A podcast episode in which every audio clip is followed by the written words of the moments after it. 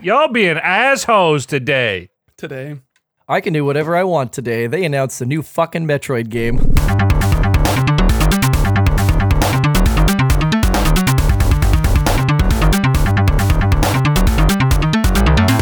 I almost forgot some big news. Chris, I was so I don't want to say I was so happy for you. I mean, come on. I was pleasantly pleased for you today. I said I can't get too excited, except for I'm gonna snipe that fucking game from under your nose. Uh, you can't afford it, bro, Chacho. I'm literally bidding more money than you have left. You literally don't have the balls. You've been saying big balls, Gilly for the whole time. You you you can't do it. EJ, you can, you can slow down. You don't have to bait him this hard. He's gonna still have money left over to counter bid like Forza or whatever you're trying to go for. I saved all my money for E3. I dropped seven $1 bids on games so that I could outbid you on anything I wanted on E3. And this is what I fucking want to do it for. And you knew it was coming. Also, EJ can't crawl out of the hole that he dug himself. I am in. Wait, well, hold- actually, I gotta check. I think with Binding of Isaac, Okay, I, don't want to see that. I'm in the lead right now. You're not. I'm in the lead. Oh, did you get another game release? I'm at 65 with Binding of Isaac. You don't have 65 yet. We're not counting that till the end of the year. Oh, whatever. It's not What going to some late change. That's 10 I'm going to submit to a blog and I'm going to write a review for Binding of Isaac I Repentance or whatever. And dare I'm gonna give you. it a four, four out of 10. That's Drag that that's fraud, down. and I will sue you. I will see you in court, sir. Bring it up with the commission. I am the commission. there we go. There we go. Concept Crusade podcast, litigation crusade. We're all lawyers now, baby. This is Gilly for Olson and Durhive. That is a mouthful for you. Oh, Oh. baby, a triple. My damn right. God. It's E3 this week, man. And I thought I'd be excited because y'all were talking about it and I've been really deep in this fantasy critic thing. Like I've been I've been in the fucking the algorithm, man. The matrix. Um trying to figure out how I'm gonna come back and beat y'all. And I was like, I got dude, I got I literally spent like half an hour the other day trying to figure out like doing research on all the games that I it was still eligible to drop to figure out like okay if i bid on x game the likelihood that that's going to give me more points than say shin megami tensei 5 which might only give me 9 points or some shit right? So anyway e3 i thought i'd be more excited for it. I, turns out i wasn't. I know chris had expressed in the group chat that this e3 fucking sucked which Oh, yeah. i have no horse in the race but In that regard, Chris was specifically talking about, I would imagine, Square Enix, which was like fumble after fumble for 30 minutes or however long they presented.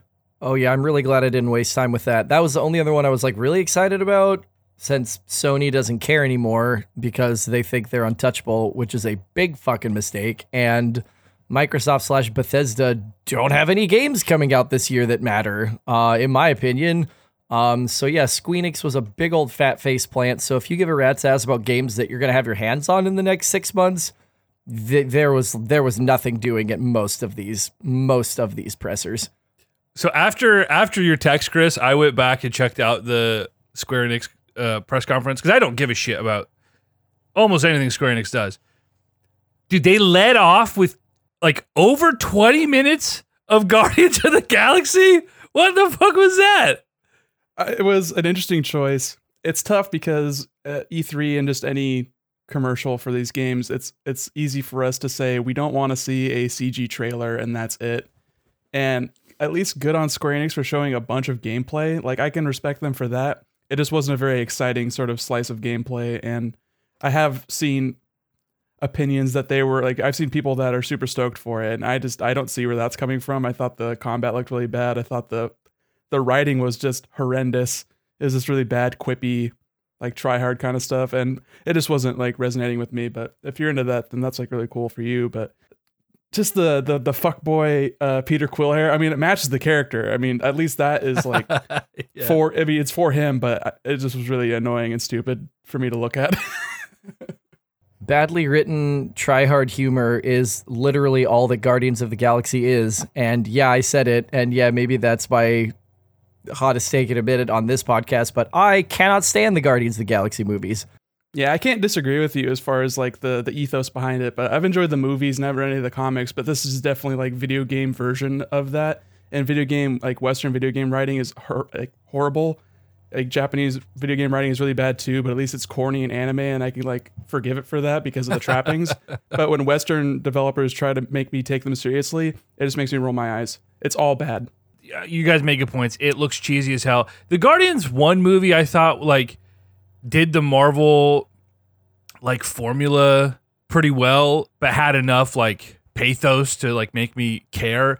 I think the second one everybody got flanderized and it was like okay. And then you watch this trailer like I I see what they're doing, but it's not landing. And the uncanny fucking like okay, these are all the characters I spent the last 5 or 6 years with, but like now like what is it's the same thing as the Marvel's Avengers game. It was like this this uncanny valley thing of like it's kind of the guys I know, but kind of not. I think a lot what contributes to that is them trying to make their people look like people.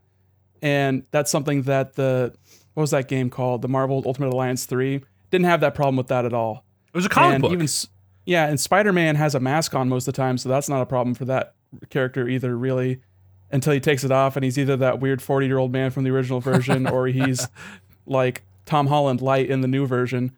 So that is like a little bit easier to deal with, but with like Avengers and with Guardians, you see these people that look like the porn parody of the movies that we know. right. And it's only because they try to look like real people. And like actually, I thought the facial animations, besides like the weird Drax teeth, I thought the facial like animations themselves, the rigging was really good.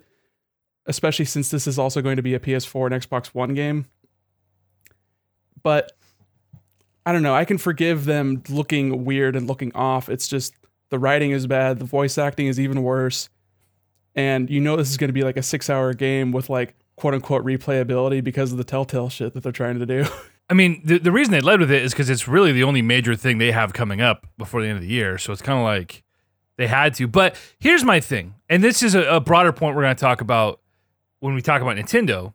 But like, why haven't these companies figured out the E3 formula? It feels like it's such a copy and paste on how you should set these things up with like a little bit of hype, it, short bursts, a couple of quick reveals, some stuff that's coming soon. Like you don't have to fucking blow the roof off the house every time. You just have to have a little bit, and that's what Nintendo did so well. Was they had a little bit of everything, and there were like big reveals for guys like Chris, but like there wasn't. I mean, Metroid has sold like peanuts, so it's not like they revealed like the next whatever game. I mean, it wasn't even that big, but it was like enough really solid little things and really well paced. So I just don't understand how these companies haven't quite figured out how to do this. I do want to point out that something that I saw on Twitter people complaining about that I called on maybe two podcasts ago. Well, we're in this weird in between phase where COVID kind of fucked everything up, delayed a lot of stuff, put everyone back behind schedule, and a lot of games that may have come out this year or may have been announced this year that got delayed, whatever. But on the other hand, you had all the fucking drama last year from the uh, CD Projekt Red game. And so now I think there were probably some changes last minute to a lot of these conferences where people said, well, we should announce this game that's coming out in four years plus COVID. We don't know, you know.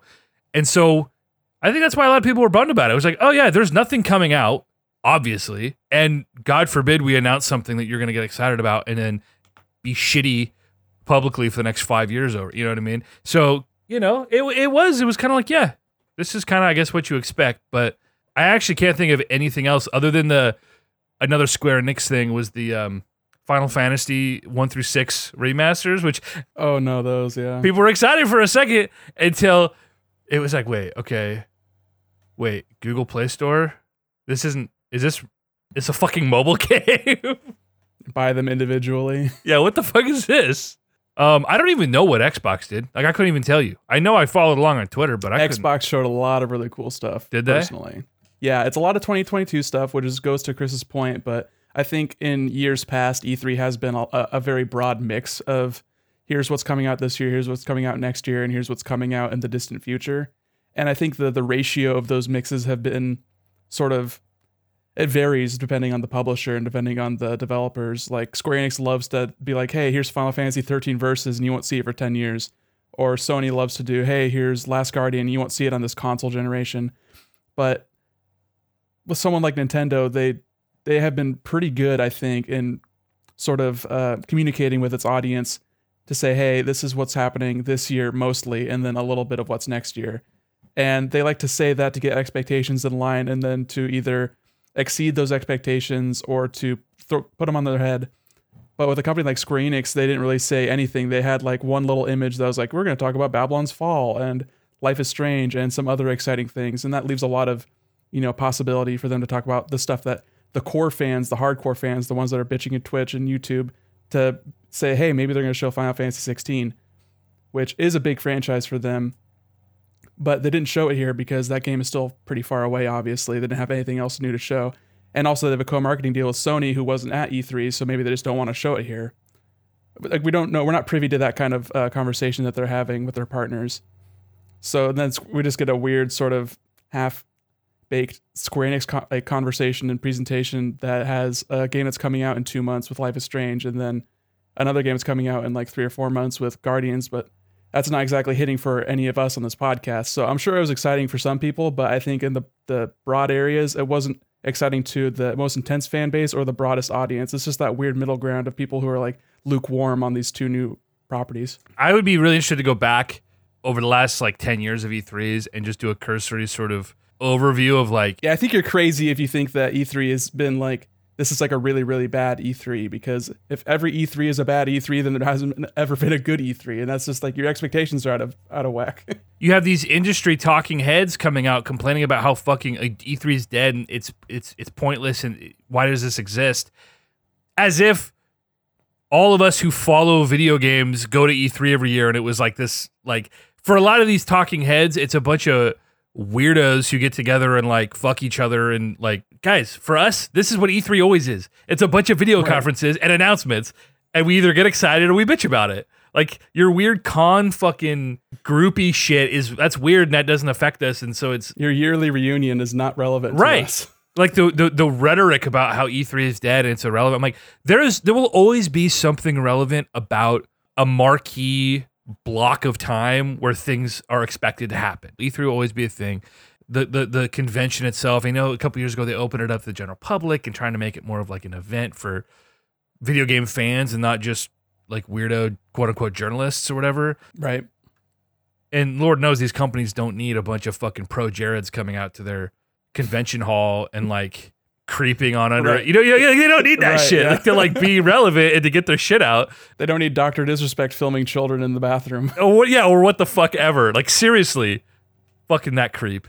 So anyway, yeah, I, I don't think this was a bad E3. I mean, especially because the only thing I really cared about was would have been Sony and Nintendo. And seeing as Sony wasn't there, I was like, dude, Nintendo was super solid this year, super solid. And I do want to, I want to kind of run in and we can start going through it. Nick, you can kind of maybe go game to game. We got to let Chris just fucking go wild on Metroid here because there's a lot to unpack with that announcement. But I think they were the clear winner of E3 this year, which is not something we've probably been able to say in a long time, right? Not since 2017, I would say. Um, and I think that uh, per the earlier conversation about Nintendo not talking about games that aren't going to release anytime soon, that is when they learned their lesson about not doing that. Um, I definitely got my dick scorched on the Metroid Prime 4 title card, which is probably not coming out until at least the end of next year, if we're lucky. Uh, Oh yeah, don't hold your breath. so that's like a five plus year cycle of development hell, although now Retro's got their hands on it, blah, blah, blah. So they learned their lesson. And so Nintendo's like, we are only going to show stuff that's coming out. And we're also going to remind you that we have a new Zelda, a new mainline Zelda in the works. We're going to just tickle tickle the balls a little bit with it and show you that we've got some good stuff cooking. Uh, give you some conspiracy theory fuel for people to start making big swings about lore stuff. Uh, and then Right. giving me Metroid 5. I've been waiting almost 20 years for this. 19 years since Metroid Fusion came out. And I have been wondering and just going, what's going to happen next? What's going to happen next? Like, Samus has turned on the Galactic Federation. They're going to come for her. Like, how is this going to play out? 19 years I've been waiting. And today, finally, I was biking to work and I would have been at work on time to hide in my supply shed and watch E3 instead of prepping for my classes. Uh, but my back tire blew out, so I had to pull over and uh, change the tube on my bike tire. And I'm like, well, it is two minutes until. That's annoying to do on the back tire. You can't quick release that. You got to take the chain off and everything. Yeah, it was terrible. But I had just had the same tire pop on Friday in a different stretch of road, so I had a repair kit and an extra tube and like everything I needed in my in my uh, my pack. So anyway, it's one minute till press conference time, and I'm like, well, I guess I'm putting headphones in, holding my cell phone while I ride my bike on this main thoroughfare, and hoping to God that nobody fucking hits me. Uh, and that is how I watched E3. And so I'm writing and I'm like muting and tucking stuff in. I'm on Discord with my buddy Nate. Shout out Nate. You're not going to listen to this, but that's okay. Um, Hold on, hold on, hold on. Imagine Chris gets struck by a vehicle right before the Metroid announcement, and we. This poor guy just misses the thing he's been waiting his entire life for, and this guy has got a fucking busted tire, getting fucking traffic coming at him. Oh my god! What a Hey man, that could be a best case scenario. That could be like time travel with like a coma. You know, he wakes up and be like, Chris, Metroid Dread, Metroid Five, it's out. He's like, "What year is it? 2005?" And he's Yeah, like, I don't have arms anymore. I can't even play this. oh my god! oh, darkness. Um, yeah, so I'm writing, and what's his name comes out. He's like, I know you're hoping for a Metroid Prime 4 video. I'm like, they're going to tell me it's delayed. Instead, here's a trailer for a new game. And I'm like, Nate, Nate, I'm pulling over. Nate, I'm pulling over, Nate. And so I like, Pull over. I pull over, throw my bike to the side. I sit down on the bench, and and Nate goes, "Huh, Fusion 2 is a joke." Snap 2 shot of teched up Fusion suit. I start screaming and jumping up and down, and then it's like Nintendo presents. And I'm like, "No, no, no, no, no, no!" Metroid 5, full scream like ah, like at the top of my lungs on the side of Diamond Road in Anchorage, Alaska, jumping up and down and screaming. Yeah, this is like probably the greatest day of my gamer life in a very long time because as good as um, Samus Returns was, it's a remake, right? And Mercury Steam proved they have the bona fides to handle this franchise. So I'm really glad that they're developing that they developed Dread because I have all the faith in the world in them. Uh, but a first like genuinely new Metroid title since Other M. So like this is Ooh, we don't talk about that. We don't talk about. It. yeah, it's been ten years even I think since that came out. So So, give us. Can you give us, Chris, a brief rundown? Dread was the sequel that was initially announced for the DS like 15 years ago, and Oh, then yeah. Well, it disappeared. was like it was leaked. It was talked about in like hushed tones industry wide, Okay. and then it was referenced in was it Prime Two or Prime Three? There was a a codec entry basically that was like Metroid Project Dread is finishing is nearing completion. So Yep. Metroid Prime Three, what was that like 2008? yeah, we were still in high school. Uh, so that sounds right. 2008. Yeah, but you're exactly right, So Nick. it's it was and and even okay. So I don't know if you watched this, Chris. I think you were at work, so I don't know if you've gotten a chance to go back and rewatch it. But during the Treehouse presentation, there was a short video beforehand that had uh, Sakamoto talking about Dread and like why they chose this title, what the sort of like premise of the story is, and how it was started and canceled, then started and canceled two times before that. The Mercury Steam, they started working with them and they like got along with them enough that I don't know if they pitched it to him or if he was like, "Hey, let's try to return to this idea." but it's it makes so much sense. It's such a it's such a glow up for that studio too to have like a very mediocre sort of development history as far as reception and like popularity, and then to latch onto the Metroid franchise and have like a developer that cares, and then it seems like Nintendo's funding it well enough, and that this developer is actually showing that they have the chops to make good games. It's like truly a best case scenario for the franchise and for that developer. Oh, absolutely. And I did I did see that Sakamoto quote uh, that he said that this is the game he wanted to make 15 years ago and said we do not have the technological like capability to make the game that I want to make. So just the fact that like this is the vision for that game that was leaked, rumored, talked about for so long. And yeah, that little that little tease in Prime 3 and it's not even like a logbook entry, it's just a random computer that you can scan on one of the planets that yeah, says Project Dread. Right? It's an Easter egg, really. Exactly. Yeah, it's an it's an Easter egg. Um yeah, I again, like title card, Metroid Dread started screaming. Like just bro even before that like just the whole the the seeing samus for the first time in her new suit and seeing that like weird robot thing that looks like the the autopilot from WALL-E and how freaky that thing is and just like they really got the tone right in that initial reveal going to metroid and then five and it's just like, oh, they're doing it. And then later getting that like the the sound hit and the Metroid dread and just the the double. They did it. They did both of it. They did the whole thing.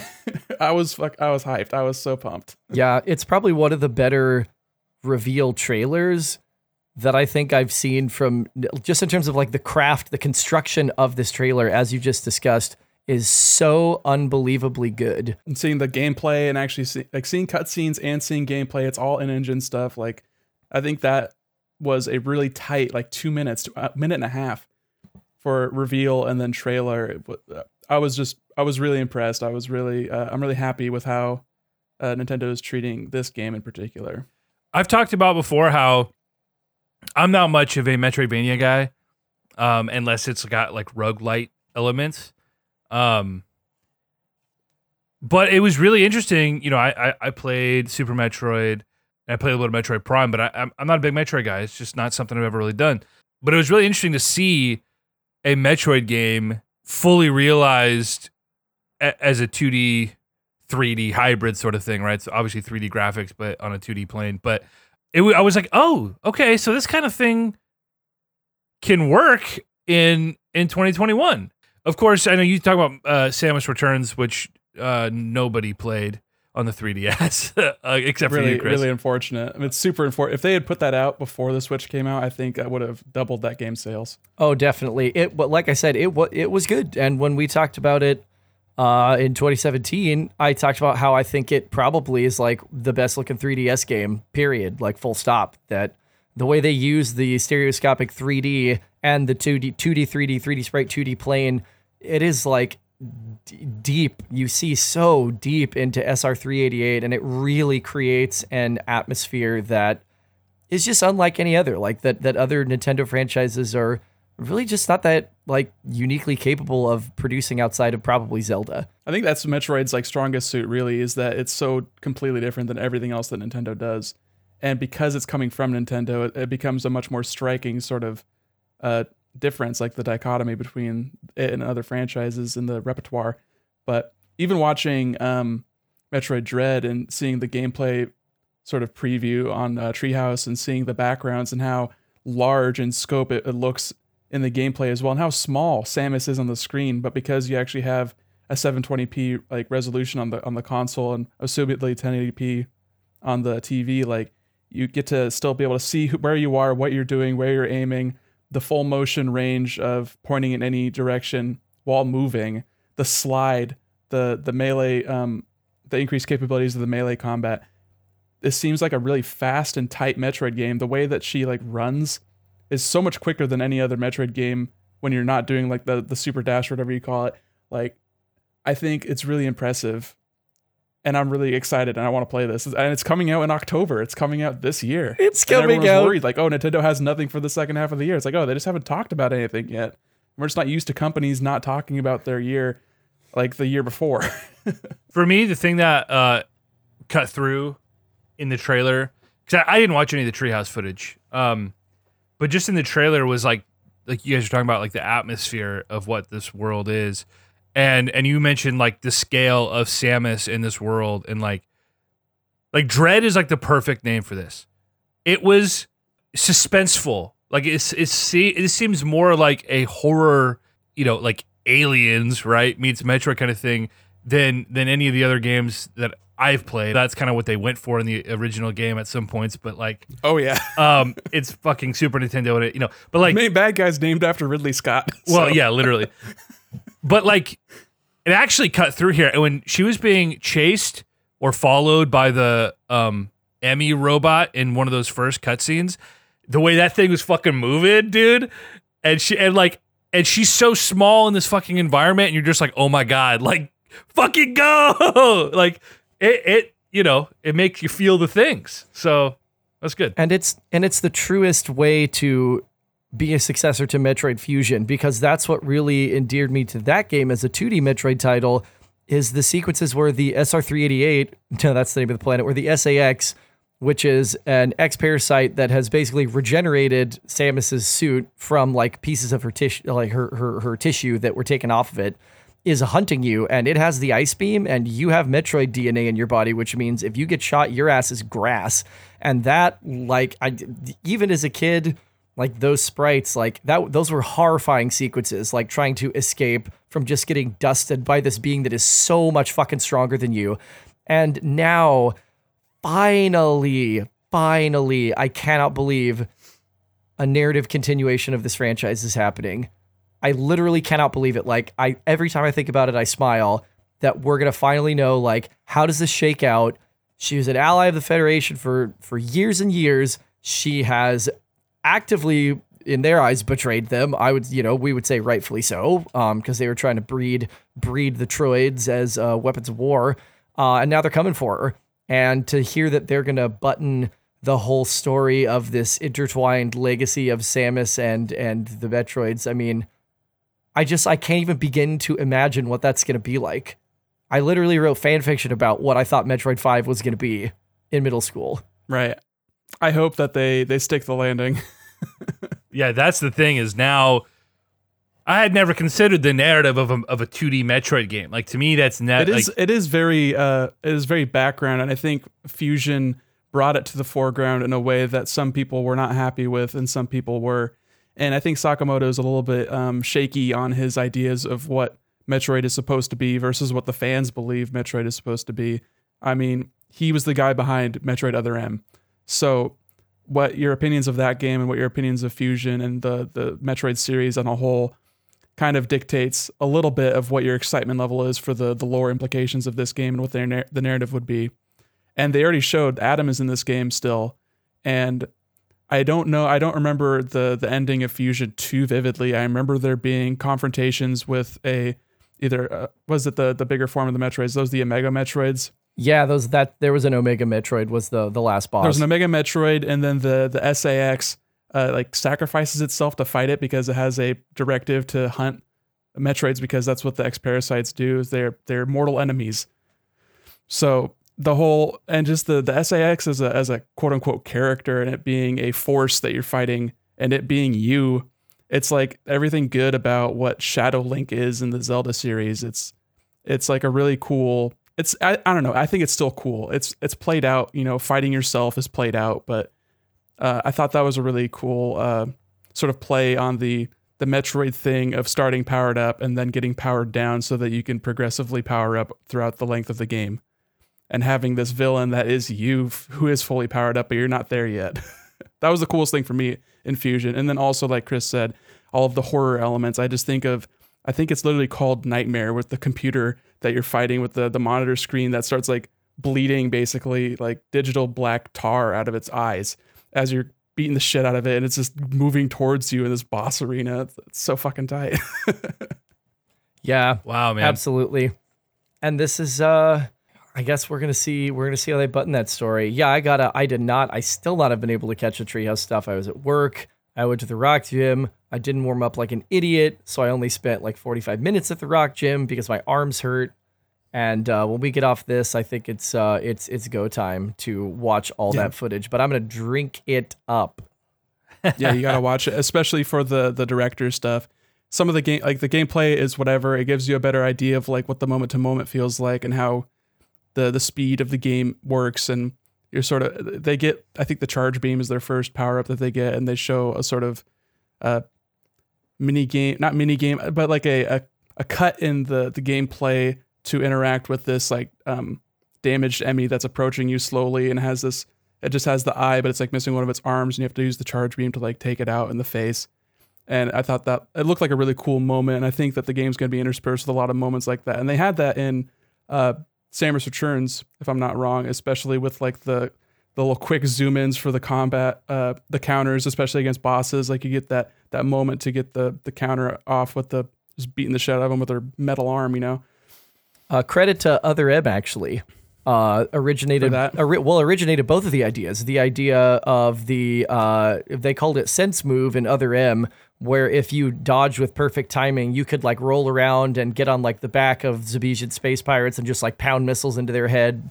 Uh, and also flipping the Wiimote towards the screen would snap you into a a first person aiming mode to fire missiles uh, and to like hunt for more secret stuff. So like both of these things, other M, you know, other M crawled Yeah. so that these could run. Yeah, why can't Metroid crawl? Uh, Sakamoto, I think you know, uh, being the originator behind that uh, game as well, I think that that lends a lot of uh, credence to that being the originator of it. And I always thought that the I have never watched enough gameplay of Other M, but it always seemed like the gameplay in that game was actually kind of cool, but it was just hindered by maybe not enough budget or just not enough ideas, not enough people saying no to like really stick the landing. And now it's just sort of like a black mark on the history of Metroid and isn't really discussed deeply enough to give it the the credit where the credits are due and give it the merits that it deserves. Really got George Lucas. Unfortunately. Yeah, I think so. yeah, totally. Plays great, story sucks. Lucas for sure. Let's jump into some of the other stuff that happened. I'm just gonna kind of run through a couple of quick things. I guess the first thing that happened, which is notable, is Homeboy from Tekken got announced as the next Smash fighter, Kazuya. Um, which I was very lukewarm on. I was just like, all right, another. M- my thought with Sakurai is so fucking creatively bankrupt that he just has to put more fighting characters into this fucking game instead of actually having to come up with unique move sets for for Nintendo properties. Um, Luigi. You know, while, give me Waluigi, god damn it! Um, no, don't do it. Don't do it, please. No, there's so many other cool characters that that they could do something uh, creative with. And so I was like, okay, another fighting guy. I guess we're bringing in like the third uh, wing of like weird fighting games no one's cared about in 15 years. I wouldn't go that far. I think Tekken 7 is like one of the the best selling fighting games of all time. One of like top 10, I would guess. When did Tekken 7 come out? A while ago. It's been in like arcades updated there and it, I think it came out on I think it came out like 2013, 2014 around that time. Okay, so it's I want to say yeah. I, it might have been later. I mean, it was a little bit ago. Tekken is it, it- to me feels like a very irrelevant thing in the video the video game landscape at large. Um, Sure. Even Street Fighter does. I mean, Street Fighter has been on kind of a, a bummer of a run for a while now. I don't think Smash Bros needs to be the place where only relevant characters get added, but I think that's where you and I might differ. Yeah, I just I would I would rather unless you're giving us like a marquee third party character, like give us the Crash Bandicoot. Give us the Squeenix character, right? Give us the Geno that all the dorks are asking for. Whatever. But there are plenty of other Nintendo first party characters that they could do something with that is different than just another fucking sword fighter. Or or in this case a third party character that's just another dude with fists. But then but then he turned into a fucking ogre, man, or a gargoyle with fucking wings. And I was like, I'm in, bitch. I'm in. I don't know what just Yeah. happened. I don't know this guy. I don't I haven't You played don't Tekken since I was ten. You 10. don't know the lore? You don't know the Kazuya lore? no, who is Kazuya and what is uh, he is a What? gargoyle? Yeah, Well, his dad is mad at him, and he's mad at his dad, and it's a full family legacy of I being can relate! or whatever. I don't have wings though. he turns into a devil. He turns literally turns into a devil, and he's the final boss of Tekken 2. Um, Isn't he also? I think he's the main bad guy in Tekken Seven, and I think he runs a corporation, of evil corporation of other devil spawn. I, I, think. stopped playing Tekken at Tekken 3. suits. Seven is the tenth best selling fighting game of all time, uh, which makes Okay. it only the third highest selling Tekken game of all time. Really, I didn't know. I didn't know if it was it was worse selling than prior Tekken games. I know like Mortal Kombat and Smash Bros. topped those lists, so I think Street Fighter Two might be really high up there as well. I feel vindicated. Tekken as a franchise, I think, is the most is in the top three of the most relevant fighting game franchises. Top four because Smash Bros. obviously, but it's like I was gonna say, there's only Smash four Bros, of them. Street Fighter, it's Tekken, and then it's Mortal Kombat. Yeah. and then it's all like the anime fighters like Guilty Gear and BlazBlue and and this Arc System Fair, and then you get into like the history of stuff with like King of Fighters and Virtua Fighter and stuff like that. But I think it's Sakurai is such a like arcade stan that it makes sense that he would want this character. But also, wasn't it M who said that this fighter pass was uh chosen mostly by Nintendo or all the way by Nintendo? I don't recall. And the first fighter pass was like him being like, I love these characters and I want to like respect the fans with the, with this drop. And that's why we got Joker for like no goddamn reason. But it was also the time that we got Banjo Kazooie, you know? So like you get more like weird sort of hype characters versus, oh, it's another fighting game character. I- am I wrong to assume that Tekken is more relevant in Japan than it might be in the mainstream here? I know for as far as fighting game, I mean the fighting game community is so niche as Right, it yeah. but um, I guess Tekken's relevant. When's Call of Duty getting into Smash? God damn it! Listen, give me Price with a goddamn machine gun, right? He could be like Snake's foil. Snake's got a box. Price has a fucking claymore. I don't know. Soap MacTavish lathers up. And then you can uh, you can spend real real money on a thing to dangle on the front of his gun. You're triggering me so hard right now. and if you play enough with him, you get a gold version of his weapons. Right. if you do his side B enough, you get a gold Type 95. Yeah. If you get if you get ten gun butt kills in three minutes back to back in twelve matches, Every time you KO someone, they drop a little dog tag. You have to go pick it up, otherwise your points don't count. fun mechanic. You might be onto something Fun here. mechanics. Yeah. I will say the reason I wasn't like like if this had been a Fire Emblem character, I would have just fucking been raging. But I was like, all right, it's a fighting game, whatever. Like it's not for me. But then I'm glad they put it at the front. That's all I'll right, say. it, right, it wasn't. And I don't think anyone went into this thinking like, all right, we're getting Goku this time. Like there wasn't any weird hype about. It, it was like Yeah. whatever. People learn their fucking lesson as far as this is concerned. But the cutscene was great. It starts off with with with Kazuya bringing Ganon's fucking or Ganondorf's body up the fucking mountain and throwing him into the the pits of hell. Into a volcano. And to get fucking a literal volcano. volcano. And then later in the cutscene, he's bringing other characters, and so it's just like it's supposed to show you that the dude's badass, but then it ramps up into kind of a bit where he brings Kirby up and he tosses Kirby off, and then he looks over the edge to make sure Kirby's dead, and Kirby floats off in the background behind him. Like that's just so perfectly Nintendo. That is such a great way to marry the the the flavor of both of these franchises that couldn't be more different, and be like, all right, Kazuya's in Smash Bros. I'm in. He's a fucking he's a demon. I love it. You know for certain that Sakurai like storyboard storyboards all these uh, Smash reveals out because he's such a, a huge goddamn nerd, and he's so passionate for all these characters that he is the one behind the reveals and like what they're doing. So, big ups. Uh, after this, we had um, uh, Life is Strange. Yeah, Okay, Good cool. for them. It's a remaster and the uh, fucking waifu version. yeah, the new game, Uh, wh- yeah, whatever it is. emotional support girl. True Colors. No, but this is this is important though. This is actually really important, and I, I'm gonna jump a couple games ahead too. That they also announced that the Switch is getting Guardians of the Galaxy day and date. Um, as this a is streaming version. nonetheless though. Oh, nonetheless, that is a uh, to me those two announcements were enormous because that's been my one knock on the Switch is that like it's gonna get a lot of stuff, but it's gonna get it late. So the fact that they're both coming day and date, like that's cool to me. And I, I loved Life is Strange, and I'm looking forward. I did not ever play the DLC, so I'm looking forward to being able to pick that back up uh, when that comes out later this year and play through that stuff. Um, so I thought that that was uh, a big a big step for them to get a couple things day and date that got so much attention in the Squeenix presser. Yeah, I agree. I agree that it's a it's it's good that they're getting more day and date support. And these games are definitely games that can that fit on the Switch as far as uh, technical necessity. yeah. You know, I've I've done a lot of bitching on this podcast about Nintendo's business practices, and and this might just be the beer talking right now, but like, I'm just I'm sort of just getting introspective about this whole thing. I'm like, you know what? I mean, it is good that they're getting games day and date. Um, and that and that there's there's this this sect of Nintendo fans that just so desperately wants Nintendo to to compete as the third bastion of like console gaming in the sense that like we are direct competitors, right? It's Sony or Microsoft, right? It's not both. And of course, there are fans like us who are like, I just want companies to make good games, and if companies are making good exclusive, that breeds competition, which means we get better games.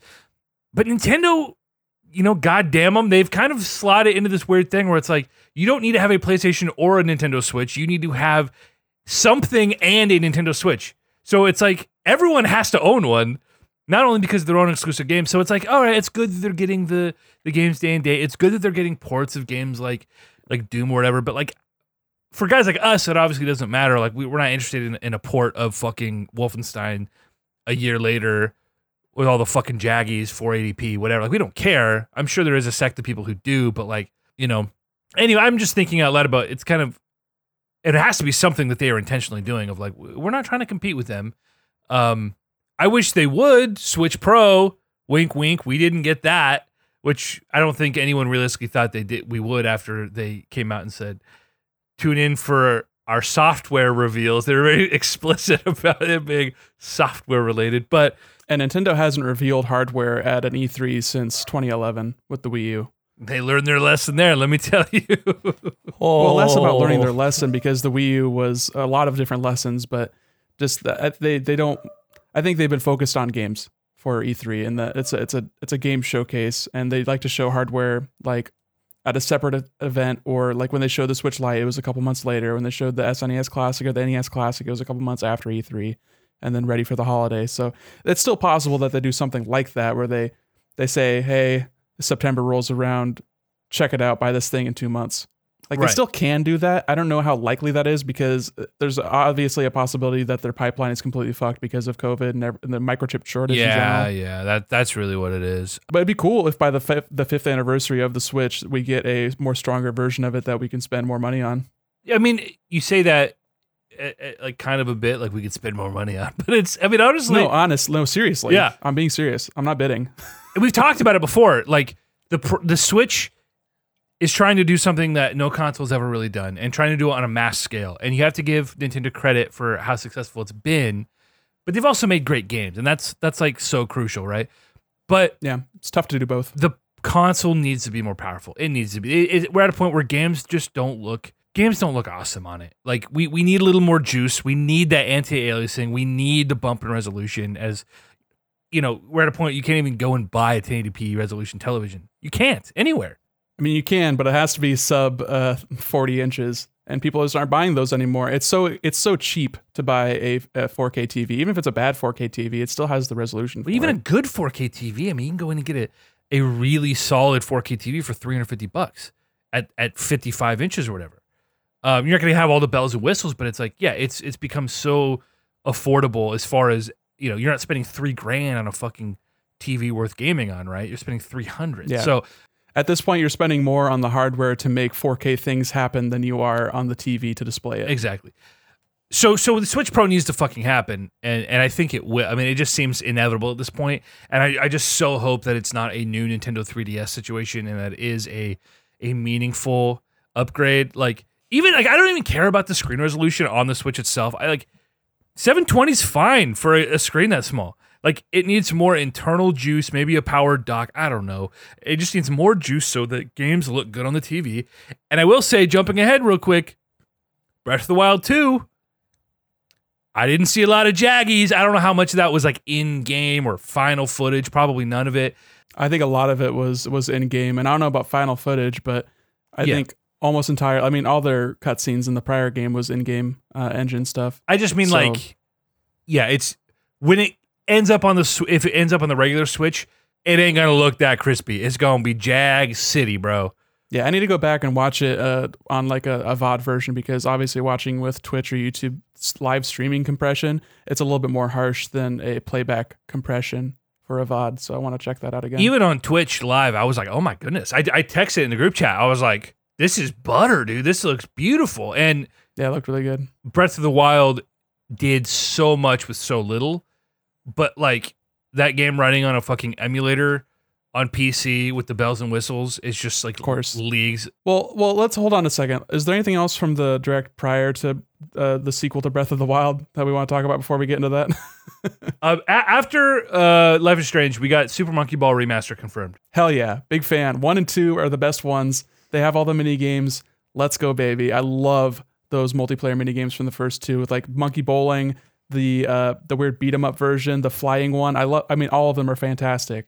I will get this, and it's like forty bucks. So hell yeah. This seems like one of those games that like we all played, and and like and listen, the post N64, like pre 360, like the, that weird gap where like I mean obviously the PS2 reigns supreme, but like Nintendo is in such a such a funny place, still trying to figure out. Sega was in a really funny place after they Well, failed with the oh, Dreamcast God. and started putting all their franchises on. Like, oh, Xbox is gonna get you know Jet Jet Set Radio and Right, Uh, right. whatever, and Nintendo gets these, and PlayStation gets these. So Yeah. they're they're in a very strange place. And having this as like Super Monkey Ball is a launch title, and now the guy behind Super Monkey Ball is the guy who literally started and is currently still working on the Yakuza series. It, it it's so weird. It's what a turn! it, I I love this though because this game is reminiscent of this bygone era. Like game like they don't make games like this. They don't sell Yeah, games like huddled this. around the TV doing Right. weird little mini shits. because because mobile, right? because indie games do this also. and and I think to a lesser extent, I've I have not seen a game quite like. I mean, I can't even like Super Monkey Ball for me is a game that I buy off of nostalgia. It's a remaster, not a, a, a ground up. Like because I- I think they they are trying to sell this based on nostalgia. This is for you know. Like I said, Totally. a- a- a- of a bygone era. Like the games like this c- couldn't come out these days, but because they're capitalizing on the the name and the throwback to this, the, the GameCube was such a what a a wonderful, weird, unique console, and the games that the, Nintendo was tr- trying to figure out. Like, I feel like all the titles on the GameCube, uh, all the first party titles, especially, um, obviously this not being one of them, but like they were trying to do something different with each of their main titles, right? You you have even things like Luigi's Mansion was a launch title, Super Mario Sunshine, like Kirby and fuck. I mean, everybody had like a weird. I'm just so nostalgic for it because I'm a fucking old man, and it, that might not be the best generation in gaming, but it's one I remember fondly. And Super Monkey Ball fits right into that so well. And so I'm like, yeah, this game, like, the, even the remaster doesn't look that great. I'm like, okay, that's Super Monkey Ball. It kind of looks old, but it's Super fucking Monkey Ball. I can play it on my Switch. I'm gonna fucking buy it. Um, after that, we got something that is either huge and exciting news for a select few of you, or an extremely frustrating thing for people who spent sixty dollars on the last Mario Party game and then received no support for it, which is Mario Party Superstars. I- Is this a digital only release? No, No, is it coming physically? So it's a sequel slash kind of remake. It's got a lot of old like N64 era boards and games, right? Yeah, it's like a a best of. They did a best of collection kind of thing on 3DS before Switch came out. It was like Mario Party 100, where it was just the mini games. I don't think it had any any of the board action. So this is sort of similar to that, where this has, I believe, 100 mini games as well, and it has uh, five boards from prior the N64 games in particular. They specifically called that out. So I think this is also like another nostalgia grab. I mean, every Nintendo game is nostalgia grab at some point, but this is like purely trying to get N64 people to get another Mario Party game. And I think it looks pretty good. I mean, if they choose the ones that are are fan favorites, like good for them. This isn't a game that I would buy, but it's a game I would play if someone had it and they're like, "Hey, let's like play some Mario Party, fuck around for a bit." the problem here for a lot of people who were really really hyped on Mario Party a couple years ago, and my brother being one of them. Him and his buddies got super into the Mario Party game and they're playing it together in person. Once upon a time when you could do that. And the the the lack of multiplayer support uh, or the lack of online multiplayer support, the lack of DLC left a lot of people who spent full price on a Mario Party game that was widely considered probably the worst Mario Party game Nobody did. I would. There were much worse ones on Wii U and Wii. Wait, wait, there were Wii U Mario parties? Yeah. I like the Wii U one. They got up to 10 before they did Super Mario Party. Interesting. I didn't know there was one on the Wii U. It was it was it was a lackluster entry. It was like, all right, there's not a lot to do. Yeah, content light. Right. And people thought, of course, Nintendo's going to support this down the road. We're going to get DLC and, and ho- hopefully free DLC. Who knows? But instead, they just released another game that they'll probably sell at 40 if not full, fucking full $60. 60. And listen, this looks like to be the, the promise that the last Mario Party failed to deliver on, which is cool if you're into Mario Party. I'm not one of those people, but I can't help but feel like I'd be a little upset if I got left high and dry on that last $60 purchase and they're just trying to sell me a new one instead of supporting uh, the game that they, you know, rolled out as a, as a featured fucking Switch release, you know? But I mean, as far as Mario Party goes, great. It's got it, it- the thing that they made sure to touch on is all games have multiplayer, online multiplayer rather. So, um, I didn't play any Mario Party literally at all growing up. Like I have no history with Mario Party. So I don't know, Chris. Do you have like? uh, Was this one of the games that was like the the marquee fucking multiplayer title in your house next to Smash Bros or whatever growing up? I don't think we ever owned it, but like we have friends who did, like probably the same friends who had the original Smash Bros. And like we'd go over and that would be like the shit. Um, this is the laziest fucking thing I've ever seen Nintendo fart out since like probably the 3D All Star Collection, which was like airbrushed functionally untouched versions of games, but they didn't even go that far. They literally are just like, we're going to give you five maps from the 64 games and a hundred of the mini games from the 64 games. Give me all the 64 games on one cartridge, you fucks. Like, it's literally that easy. Like, just do it. Just fucking do it. You know you can do it. Or give us like a proper Mario Party 2 remaster. Like, update the whole fucking thing. Give us a proper like Mario Party collection if you don't want to go as far as a remaster. But like five maps, whoop de fucking do. Five maps, a hundred mini games from like what the five games, four, five games that were on 64. I thought that I thought there was only like three. Is there maybe I think there was Not three. sure. Did four make the jump to GameCube? That's sounding right. I think four. Yeah. I think four might have been the first game. I, I'm totally like divorced. I do not know the Mario Party Yeah, I think it's three. oeuvre.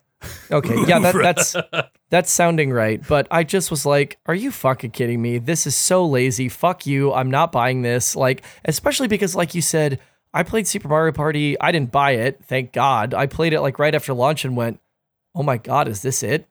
And like already, so many of the mini game things are filled in. And like we're going look at them, we're like, surely there's more, and we're just like not getting the right criteria. So we go to we go to the master list and we're like, oh no, this is just as big as this game is. And I was like, hmm, if this drops to 20 bucks, I'll buy it. And it's never going to. It's never going to drop to 20 No. bucks. But so they, yeah, it's just so, so lazy. That pissed me off probably more than anything else in this presentation. I mean, there's some good points you make. It is funny that this this has got this got you so salty. But hey, for once, for once, we got a Nintendo Direct that like there really wasn't anything to be that mad about. This was a really solid direct, and it's something that I, I want to point out before we move on here is that like Nick, you had texted me, or you, maybe in the group chat, you you said how great this direct was, and I was like, I, I was quick to point out. I want to say that this is this is what all Nintendo Direct should be. This wasn't this wasn't like they're shadow dropping Breath of the Wild 2 next month. This just seemed like a lot of really solid little things, a little bit for everybody. I think it's absurd to have that as an expectation. Well, I mean, this is how bad so many of these conferences have been. And in, in the last few, you know, our expectations have fallen for these, and our reaction to them have gotten softer and softer because we sort of uh, have been conditioned to expect mediocrity, I guess. And so when we get something that's just really fucking solid, this was just a really nice presentation. Everyone's like, "This was the best E3 in a decade," and it's like it was really good, man. It was solid. But like, let's cool our jets. no, I think it was really good, but like Chris was saying, it's the best one since 2017, and that's just because the stars aligned, and that's when game software is coming out in the foreseeable future. I mean, you can't you can't like organize development teams be like, okay, you have a four year cycle, you have a four year cycle, you have a four year cycle. Let's knock these out so we, every quarter we get something big. Like it's that's not how game development works or has ever worked. So if you like get lucky as Nintendo to say, hey, we actually have like three or four cool new things that is going to hit for a wide swath of an audience, and we can show it all during summer because it's all going to happen in the next year and a half. Like good on Nintendo for getting lucky and having that happen for this year. But I think as we as consumers and we as Nintendo fans and as video game fans in general, we can't have that expectation that every show should be knocking our socks off because it's not going to happen. Every Nintendo Direct has had like a really good presentation, and that's what we can judge them on and how long they're spending on each of these things and what is the tone and like how is everything organized. I think we can have expectations in that front, but Nintendo always surpasses our expectations when it comes to the organization. Just look at every other Nintendo or every other E3 presentation that happened this week from developers that had no business showing anything. They should have just skipped it. You get Square Enix, and like the pacing of that show was awful. You said was, they spent 20 minutes on Guardians of the Galaxy, and then they shit out six other games that nobody cares about. Yeah. And that's not even counting like watching something from Ubisoft or from Koch Media where they just had developer interviews and didn't show an ounce of gameplay for 45 minutes. Or fucking Gearbox where they have Randy Pitchford yucking it up with uh, Kevin James or whatever that the, the short actor's name is, who's in the next uh, Borderlands movie. Like no one cares, right? So Nintendo is actually doing it right, and everyone else is kind of struggling. And Microsoft did a good job because they can throw seven billion dollars at fucking Bethesda, just buy up every game and actually show cool games and show not even really actually anything from Starfield, but everyone's freaking out about that for no goddamn reason because everyone's an idiot. Everyone's an idiot. so it's just it's just about showing stuff. and, like, the- Everyone's an Nintendo just got lucky this year as far as having the stuff to show. I think you've drank the Kool Aid a little bit, my friend. what Kool Aid? What are you fucking talking about? Why are you so bitter about nothing? No, no, no, don't, no, no, no, no, no, no, no, no. Nick is hundred percent right. I will, I will go to the mattress on this one. That you want to know how I know that Nick is right because every other fucking company has tried to rip off the Nintendo Direct model and they still do a fucking terrible job.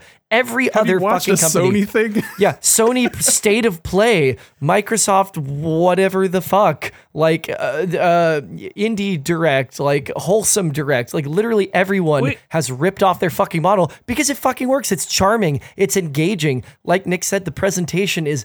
It's like it's butter, baby. Like you said about Breath of the Wild 2, their presentation's butter. They got the do do do do do do do and the little title card. Like it works. It works, even if it's not always excellent games in the direct. That presentation is superior to the traditional press conference. And I listened to enough like god awful pressers this year to know that that's true. You're right. The format uh, is inherently better than like some fucking douchebag white guy up on stage. Wearing a blazer over a t-shirt Yeah, with a, over with a a game logo on it. Chris is doing a great impression right now. You're right. The direct is just a better way of presenting things. Uh, that's I think undisputed. But I- I'm gonna I'm gonna have to pull clips from our last fucking podcast about the last direct that we just did a few months ago. It was bad. We were ripping on it because it was just a bunch of like shitty kids games and fucking mobile titles and it was so bad and so poorly paced. And so it's like when, when Nintendo does a solid 8 out of 10 this was an 8 out of 10 presentation. It wasn't an 11 it was an 8 out of 10 and that's awesome. That's great for Nintendo who usually finds a way to fucking take something great and fuck it up. I'm just I'm I'm baffled because I don't know what your metric is. Because for me, this direct was like a 10 out of 10 because I'm basing it off of prior directs. I don't know what your what what's the, what do you what's the, what's the scale? you're great on the Yeah, curve what's the here scale? yeah So what's the next? Okay, what do they show at the next direct that's gonna give you a 10 out of 10 reaction? oh that's a big question Okay, what's a what's a good length for a direct?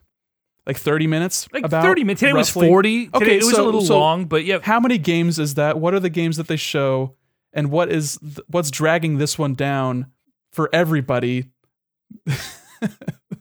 like I, I just don't know like what you want. It doesn't make sense to me. Something you were talking about in the group chat was you wanted them to show Wind Waker coming to Switch. Like for you, that would be a cool thing. For 90% of the audience, that's like another Wii U port. That's that's a cool thing, but it's not like a great thing. That's a great thing for you.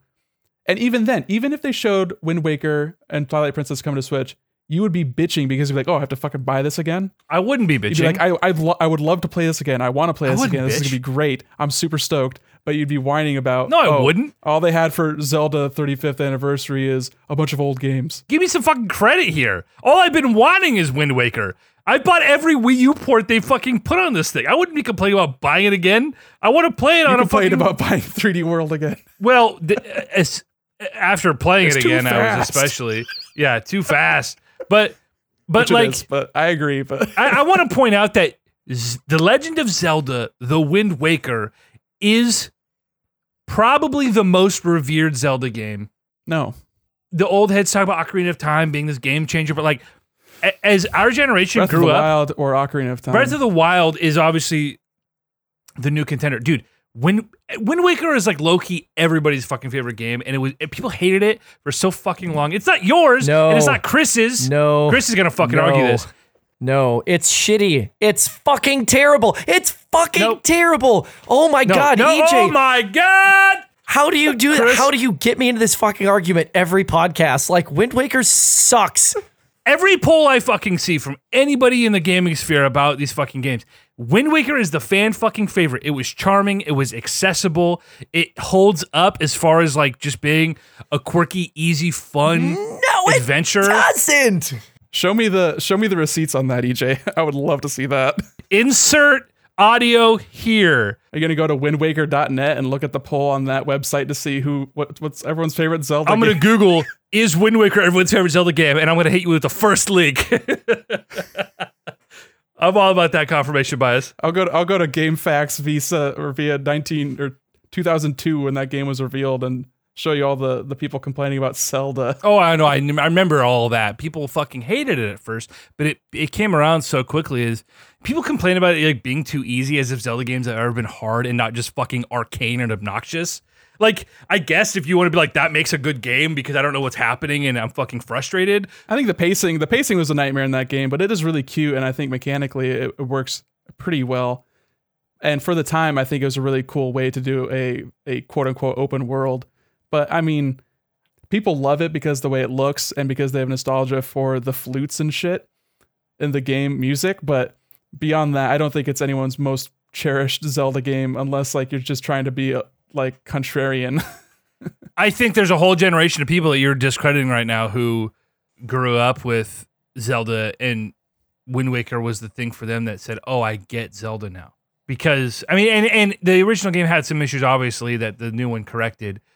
I just think if you took every Zelda fan and asked them what their favorite Zelda game, that Wind Waker would be a lot of people's favorite Zelda game. That is not that's not false, but it is not the majority, and I don't think it's anywhere close to the majority. I think it's in the t- I think it's probably fourth as far as people's favorite Zelda game on like the most of those votes. I think it would go probably Breath of the Wild, Ocarina of Time, Link to the Past. Those three are interchangeable in any order. Breath of the Wild is the objectively best Zelda game, I think by default because it is the most modern. It has so many issues. Listen, I've played every Zelda game, every 3D Zelda game, and most of the 2D Zelda games. I don't like Zelda. And that's that's, That's just fine. me. That's just me. That's fair. And so for a game like Wind Waker to stick out, may, maybe I am over sort of conflating its fucking cultural value, I guess. I don't know. Nintendo liked Wind Waker enough to make a sequel to it. Two sequels. Two I think. sequels? Spirit Tracks also a sequel? Like, yeah. that is unheard of in the Zelda like timeline as well. Like they do not really tend to do sequels to these games. So the fact that they did two for fucking Wind Waker, like obviously people at Nintendo loved it enough there too. And I think it would be cool if they returned to that that that you know side franchise in the Zelda series to do like another Wind Waker style game because I think there's so much they can do now that they either weren't able or weren't willing to in that game. Like being on the water you were so limited for a game that's 90% water. What you can do in the water is almost nothing. Link can't fucking swim for God's sake. He dies in like 10 seconds in the fucking water. Yeah. Absurd. There's no iron boots or anything to do. Uh, I don't know. That was like a missed opportunity in my opinion, but I think it'd be cool if they return to that that art style and that like gameplay. They could do like a core, you know, a classic kind of uh, dungeon based Zelda game if they went to that art style. I think that would be actually really cool. I'd be really happy with that. And dude, I know I'm biased because it, this hit me at just the right time and the atmosphere of that game and the music of that yeah, game. Yeah, you play on that silver game. It was the silver game Oh, or was the oh, black It was one the your silver room? one. on the ra- on the rack in your silver Oh, TV? yeah, You're, yeah. You're all silvered out, bud. Come on, man. I was fucking shining, baby. Playing that game super late too. You're playing that like 2006, and you're just like, wow, I get it. I initially played it in middle school, where when it came out. But then I had I had I had traded my GameCube for a Nintendo DS sometime in middle school, and then my Probably like 0405 when that first came out. Was or was the DS Yeah. Lite? it was the, Was it DS Lite? original DS that I traded my GameCube. For. Okay, the for. fatty DS. Then Yeah. it was probably 0405 Yeah. in that range because the Lite came out in 05 or 06, I believe. 05. It was before the Wii. It was like that design aesthetic going into the Wii. It was like Right. either early 2006 or like late 2005. And then and then in like 07, my buddy's brother stole a bunch of DVDs and CDs from like that I had let him borrow. He stole them and like sold them for drug money or some fucking shit, right? So my buddy, being a good friend, made up made it up to me by giving me his GameCube. Of course, I had gotten rid of mine two or three years prior. He gave me his GameCube to make up for the you know the lost value of the stuff his brother stole, with like the Zelda collection that had like Right, yeah. all the 3D games and the and uh and, and Master Wind Waker, Quest. yeah, the Master Quest. And so yeah, I was my like fresh uh, into my freshman, early my sophomore year that I was like getting back into those games. And so anyway, um, I would be all in on a sequel to these games, and and and maybe I again, I'm obviously biased, but like I've played all these games and I played a lot of them sort of contemporarily, right? Like it wasn't necessarily I'm just going back and trying to play this game. It's something that has never really sat with me. And I guess there's an argument to be made that like you play Zelda games for like different reasons. Probably explains why I'm so I don't lukewarm. Not the word I'd use for Breath of the Wild. Like I, I, I quite enjoyed Breath of the Wild, but you know, again, it's an eight out of ten for me. That's like a good. That was a good game. I'm sure when you got to the Rito village and you heard the the different variations of that that theme, the Dragon Roost Island theme song, I'm sure that hit you in a little bit, right? You know the moment that really, really fucking got me because I remember the night. I remember the night I started the game. I was at my parents' house and we had been hanging you out. started after after we all left from playing uh, Bomberman and Yep. One Two Switch and being a little bit. Yep. We were like, all right, Uh, okay, this well. is the Switch. I guess we got Zelda to go back to. So I went in and I booted it up, and lights are all off. I'm just on the handheld. I'm booting it up, and I'm just trying to take in the Switch experience. And I remember just like playing for the first two hours of it and being like, you know, I want to be into this way more than I am right now. Right. And I, hearing you guys talk about it, I tried to give it the old college try a few more times. And it wasn't until I said I decided to fuck. I said fuck the whole like fuck the story. I'm just gonna go. I'm just gonna go look around, see what I can find. And I climbed to this fucking peak of this mountain, and there's this purple dragon up there. And I jump off the mountain, and I'm trying to I'm trying to land on this fucking sea serpent that's flying around. I'm trying to land on him from the top of the, the highest mountain I could find. And I just remember being like, "Holy shit, this is crazy!" yeah, that encounter is super cool. I love the the Hebra Mountain and the the corrupted dragon that you find Yep, up there. yep, yep. That's that's it. That's exactly it. I think the dragon moment for a lot of people in Breath of the Wild was like a huge like whoa kind of moment for I mean it was for me, especially because like the first thing I did when I got off of the plateau, like it is it's getting off the plateau and being like, wow, this place is really big and there's like a lot of things going on here. There's a desert, there's a mountains, there's this jungle. I went to the jungle, so I found the dragon in the jungle area climbing up a waterfall and like going into the the lake at the top and like I was like Oh, I did not know this was in the game. And all the lightning is happening around it, and I have to like take off my my metal equipment because I'm getting zapped by a goddamn lightning bolt. Right. You know what's funny about that is like I had already gone into this fucking game with with these expectations of like, well, I'm gonna be disappointed because I'm always disappointed. I'm a cynic. I I just I want to like things more, but I just don't. And I want to feel those things. I don't want to I, I don't want it to be manufactured. I don't want it to be an obligation. I want to actually fucking like and enjoy things. And so I was already kind of resigned. I was like, yeah, okay. Like it was another one of those things of like, ah, depression strikes again. Like another fun thing robbed. and so when I got to that moment with the fucking dragon, I was act- it was like this genuine moment, which is why it sticks out to me because it was like unprompted, like it was just such a natural thing. And I was like, holy shit, okay, I'm in on this game. And I'll always remember that fondly. And, and I like that game quite a lot. But anyway, we're fucking off the rails. All that to say, I would be curious. Listen, if you're listening to this podcast right now, I want to know your thoughts on Wind Waker. All right. What's our email, Nick? Where can they hit our line, bro? They can go to feedback at consolecrusade.com or email at consolecrusade.com, whichever whichever floats your boat. Feedback. I like feedback. I think that's a better email address personally. Give us your feedback if you listen to this right now, because I want to know. I, I want to. I want to get the people's opinion. All right, Andrew Chavez, Leaf Jaden, talk to us. Um, another game that got a sequel, motherfucking WarioWare. About time. Yes. let's go. Let's go. those those games are so stupid and fun. I like and I was thinking I like love them. I was like, what's the title gonna be? What's the title? We were like WarioWare switched, WarioWare uh uh detached or war something to do with Joy-Con. And it was Attached like, would be really good. That's a good name. and then it's like keep it together. And I was like, Get that it together. it doesn't make any sense, and I love it. It's perfect. The multiplayer focus makes a little bit of sense. I want to know how what the control is like because they did not show. It looked kind of motion controlly, and I hope it's not all oh, motion Oh, controls. please don't do that to me. Please because don't. they did that with the the Wii one was really good with the motion controls. That was a lot of fun as like a party game sort of scenario, passing the controller and having to hold it in different ways, and that was really cool. I loved that game actually, but my heart is stuck with WarioWare Touched. Oh. I think that is my favorite WarioWare game. so much Twisted fun. is cool. It didn't work as well as you wanted it to most of the time, and then I haven't really spent too much time in a long time actually with the Micro Mini Games original version. But that was a really good version too. WarioWare is just like an unsung hero in the the Nintendo sort of catalog. Big fan. Ready for this one. Seeing Wario squeeze out a tube of toothpaste or plucking armpit hairs. You know, like, let's go, baby. Here's the thing, though, is it's another one of those games that, like, you know, in, in this era of AAA experiences, like, can WarioWare just exist as this sixty dollar possibly title? Fifty dollar title. They confirmed. Yeah. Even then, like a fifty dollar title. only on Nintendo, baby. well, that's the thing is again, the fucking dorks like us who are like, yes, WarioWare. But even like WarioWare Touch, I go back and play and I'm like, oh yeah, I remember this. That's cute. But like, I don't give a fuck. But I'm like, new WarioWare, let's go. Let's spend fifty dollars on it. I'm gonna play it. I'm gonna be disappointed by it because I'm a 30 year old man. And that's, I guess, what Nintendo's kind of banking on. Because again, and this is one of those things that like you can look at it as a negative thing, and I think in the long run, it's probably a positive thing.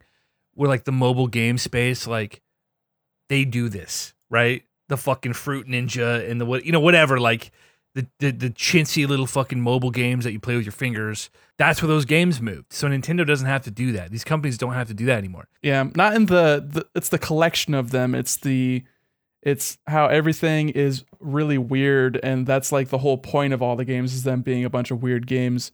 You're not going to get a game like this on mobile because the the price model is not there for mobile. You're not selling games at full price. You're selling ads or microtransactions and you're hoping for whales to to you know make your business make sense. So it's not like it is, but it also isn't.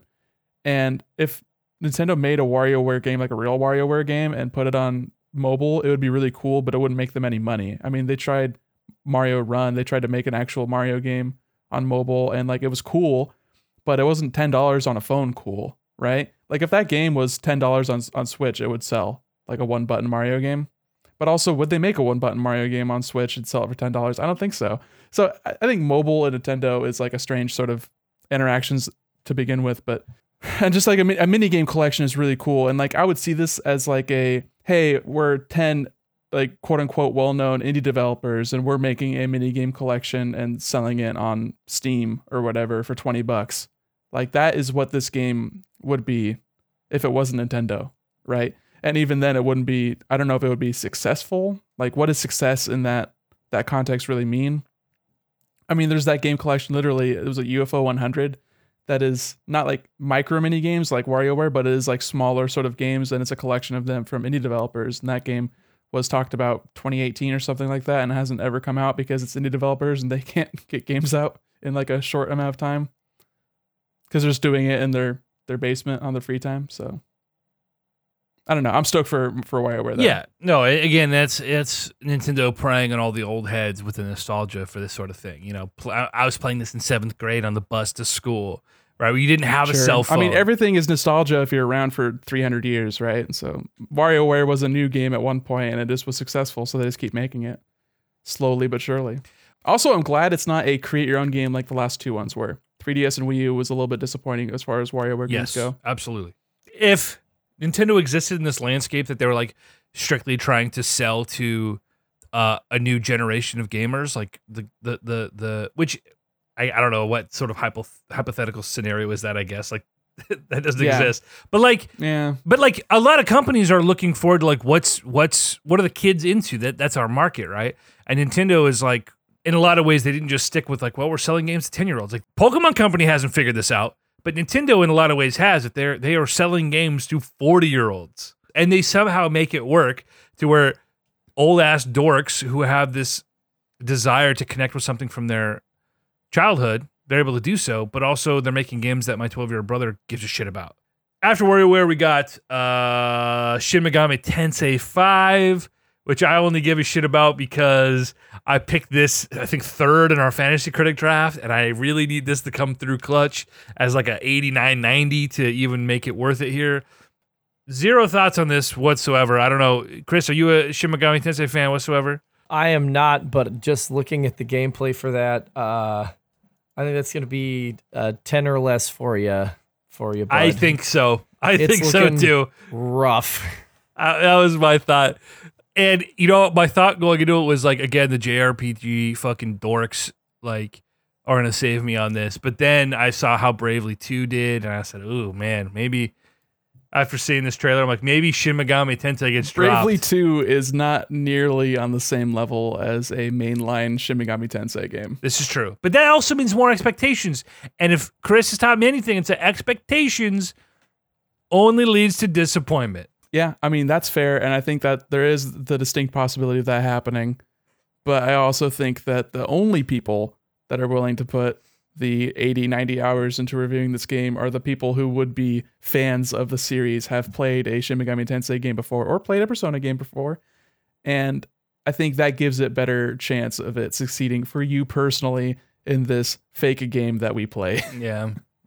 I'm interested in checking it out. I wanna I wanna read some reviews and I wanna see if uh if this game is for me. Is this gonna be your your once a year like Christmas break JRPG? I don't know. I mean, I have other JRPGs in the in the The Vault. the lineup in the vault. Yes, definitely I've got vaulted JRPGs. But it could be. Depends on if I put off Monster Hunter stories or whatever, but Uh, we're gonna skip a couple of no name little things here. Fatal Frame. ports, okay. Wii U game, Danganronpa. Great. Doom Eternal DLC came out today. whatever. Strange Brigade. Tony Hawk Pro Skater 1 and 2. EG's game of the year last year. um, I, at one point probably was like, if this comes to the Switch, let's fucking go. But like, I don't care at this point. I played so much of that game. I don't.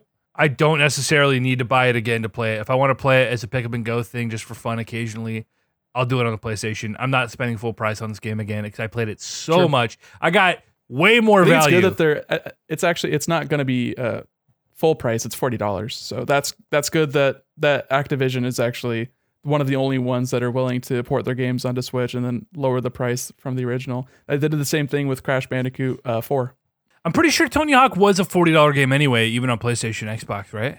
Maybe I'm I'm not sure, but that sounds right. But just putting it on Switch, you usually expect it to be a sixty dollar game because they Yeah. want to they want to squeeze Nintendo fans. Well, plus the, the cost of produ- producing cartridges is more expensive Yeah, than yeah, disc. yeah. Anyway, You're right. You're right.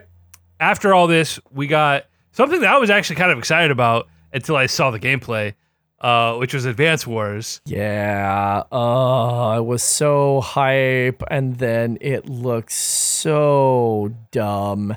It the looks whole like a shitty mobile game. it should have been pixel art. It doesn't look super bad. It's it looks a little cheap, and I agree with you there. I don't think it looks terrible. I think that if they did pixel art, it would be it would look a lot better. I think it would be a lot more expensive to make. It is WayForward making this too, and they are like pixel art masters. And they announced at some point during this past like E3 week, they announced a sequel to River City Girls, which is an awesome pixel art game. So it could have happened. And what you want to know what's really funny is that this game is sixty dollars. Oh my gosh. You're getting two 20 year old Game Boy Advance games remade to look like a fucking awful, cheap mobile title. And the gameplay is going to be the gameplay. Like, they're going to have to try pretty hard to fuck that up. Like, these games are, Yeah. are critically acclaimed here. It's not going to bring back the franchise, that's for sure. No, and that's, unfortunate. That's disappointing. I, when I saw the, I mean, we you texted it right away. Like we, like we're like, oh shit, we knew. Like, yeah, uh, it's going down. Twitter blew up about it.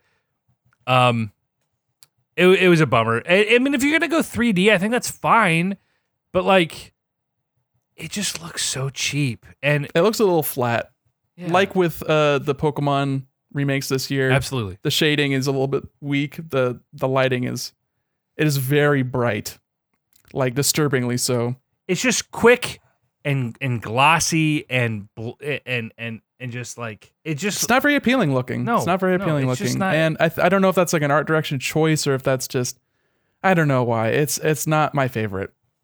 I don't know. I don't think I'm gonna be getting this game. I I I could be totally wrong. I could be an asshole and buy it because I'm an idiot, but I don't know if I'm gonna buy this one. Not at It could, sixty which Which dollars. is sad because I should be I should be like, yes, I want this, give it to me right now, but I'm 40. hesitant because of how cheap it looks. I go forty. 40 would be good. 40 would be better. I mean, Chris, did you did you play a lot of Advance Wars? No, but Josh and Joey loved it, and so I was really excited when the you know it seemed clear that oh this is Advance Wars, that this is going to be my chance to like play these games that are so beloved to my brothers. Then I went oh my god I'm not fucking playing that. yeah. We which is so here's the thing. And and and I want to point this out not to not to be a dickhead here, but I, I just want to I want to illustrate a point here. Nick, is how many times you've said graphics don't matter in a game. Gameplay matters. It's not that graphics don't matter, it's that they don't matter as much as gameplay. The graphics are how you interface with everything about the game. And if the game doesn't look appealing, And for a remake, I think it does matter in the context of why is this $60 versus how much would they charge for a package of the first two Game Boy Advance games when that's the only difference. If this is the same game, same combat, same mechanical, like the way you control the game, then why am I paying $60 for these two games? Is it because they gave it a graphical pass? It looks like that's the reasoning. and and So- and it and the fact that it looks as awful as it does, it's like, well, I'm I'm just if I want to play Advance Wars, I just go fucking download a ROM at this point. You know what I mean? I'll say it again. I don't think it looks awful. It just looks cheap and it doesn't look worth sixty dollars. And it wouldn't be my first choice in the the the, the options. Yeah, agree. totally. Like if they did a pixel art remake, I think it'd be a lot cooler. But I don't know if people will be more willing to spend sixty dollars on a pixel art remake of these two games either. I think just the fact that they're doing two Game Boy Advance games for sixty dollars that are not named Zelda, because if they did this with like Minish Cap and if it looked like uh, Link's Awakening, then I would probably fork over sixty dollars for that because I'm an idiot. But right? so, so I think Advance Wars is, it doesn't have the cachet to be brought back with sixty dollars. They should be asking us to accept Advance Wars into our hearts, right, right. expecting us to fork over you know full price for these two games. this is what's such a bummer about at the end of the day Nintendo being run by a bunch of dicks in fucking suits and ties who have no worry or care or connection to video games, right? It's a bunch of rich dudes trying to see how they can get richer. And the fact that like they could have done Advance Wars justice by first rolling out Game Boy ports in a virtual fucking console library and then doing a proper sequel that actually looks like it belongs in the Advance Wars franchise.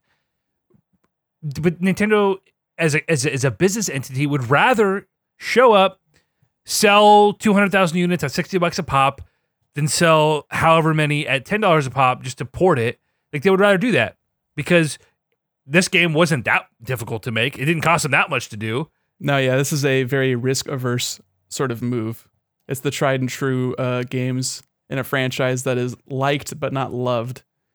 And, and Intelligent Systems is not willing to go back to it. They don't want to put the budget back into it because it was risky enough for them to even try doing Fire Emblem as big as big as they did in 3DS, and they found huge success with it. They just want to stick to that because that's like the only thing keeping that company afloat. it is cool though. I like the idea of you know relevant independent developers from the West developing a game in a franchise. I mean, it's a remake. It's not really that much of them making a new thing, but it is uh, WayForward, who has worked with large Japanese companies before to bring back franchises for them. They did uh, what Bionic Commando for Capcom on the DS, however many years ago, and they're bringing back River City for Arc System Works and like the those old sort of games. So it's it's cool that Nintendo is letting uh, a third party developer make a real game, even if it is a remake. Like it's, it's I think it's hopeful for the future, but the product that they're actually making is less interesting to me than that fact. Yeah. So that's a little bit sad that I'm more interested in WayForward making a game for Nintendo than I am for the game that they're actually making. Uh, the internet loved this. People on Twitter were were very happy to see Advance Wars back. It's one of those beloved franchises that like yeah. I mean, there's so many franchises that came exclusively to Nintendo that like the public perception has grown into this like frenzy. They've overconflated this as being like a fucking pillar of Nintendo's lineup, I guess.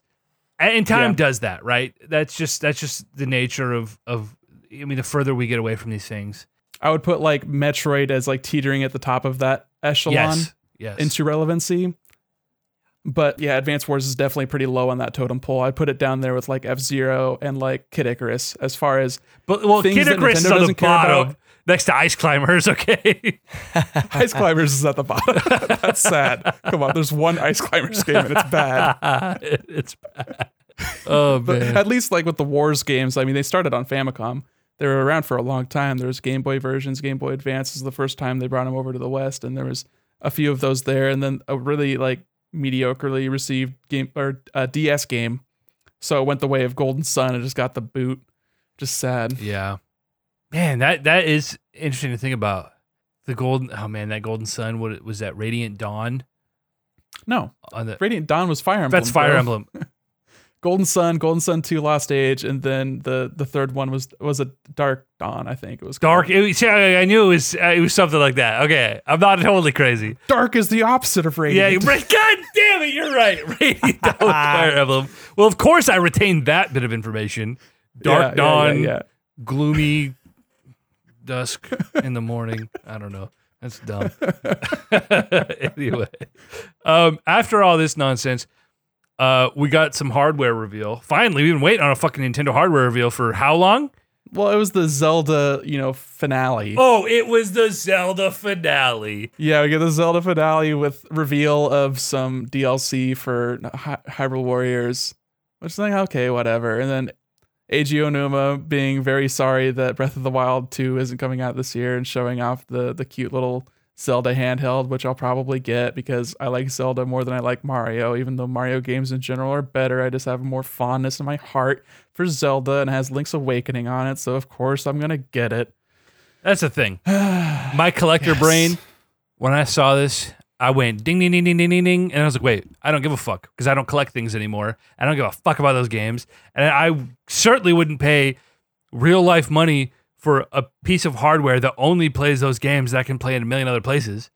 But my heart immediately went out to Chris, who I thought, oh, Chris must love this. Chris has got to be the first on the month to buy this. gimme. I want that on my shelf. Do you have the Do you have the other Game and Watch that they released? Oh yeah, totally. I went out day one. I didn't pre-order it, but I went out day one and and bought it. Yeah. They're still available. Uh, Shout out to Nintendo for keeping availability up for those things. Have they kept availability for it, or did they overestimate how many people would give a fuck about them? They never overestimate. No, it's the second. I guarantee you, it's the second. Like the dudes at uh, Target, I went to go pick one up. They didn't even have a spot for it on the shelf because yet because no one was asking for it day one. I think I literally bought the first copy. I was like, "Are there any left?" And he's like, "And he's like, bro, no one has bought this today. Wow. I like like no one had bought it. Obviously, being uh, anecdotal, but like this is not the NES Classic, right? Which was with both scarce and sort of There's no in at the earthly right time. reason why the NES Classic sold out as hard as it did. Demand on that was really unexpectedly high, in my opinion. I fully anticipated that being something that everybody would want and that you couldn't find anywhere because that's just how everything is when you're a collector. When you're a collector, you definitely overvalue your collection. this is true. That was until I sold it, and I was like, "Oh my god!" I was sitting on this much cash the whole time. Thank God I sold the thing. imagine if you imagine if you waited until this year to sell all your stuff. You know, I thought about that because the last, I mean, I saw it even even when I was selling things last summer. It was last June, July that I was really going hard on eBay. I was shocked at like how the pandemic and people being stuck at home and not having things to do, how that affect. I mean, I I mean, I I sold my collection for at least twice what I thought I would. Yeah. Um, and it's funny because I collect most. I, I kept most of the expensive things.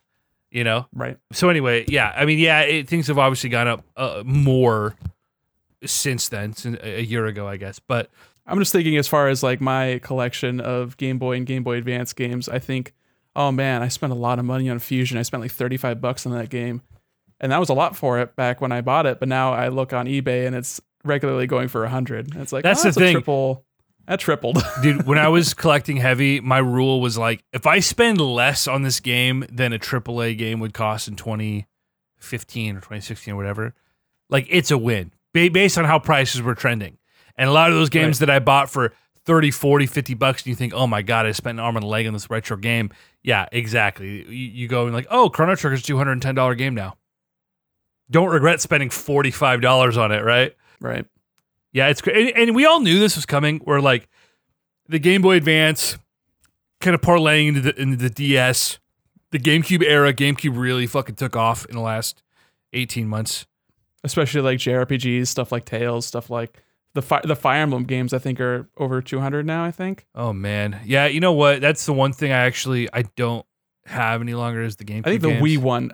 There was there was some of those RPGs on Wii that were like GameStop exclusive, or people had to sign petitions to get them ported to the West, like Xenoblade. That I think their their value has gone high. Xenoblade was an absurdly expensive game because it came out so late and it was a GameStop exclusive. But at some point in the last couple of years, they like released new stock and it was like available on Amazon. And now it's like Weird. dirt cheap. Yeah, it was because I I only sold my copy for like 30 bucks. It wasn't worth anything.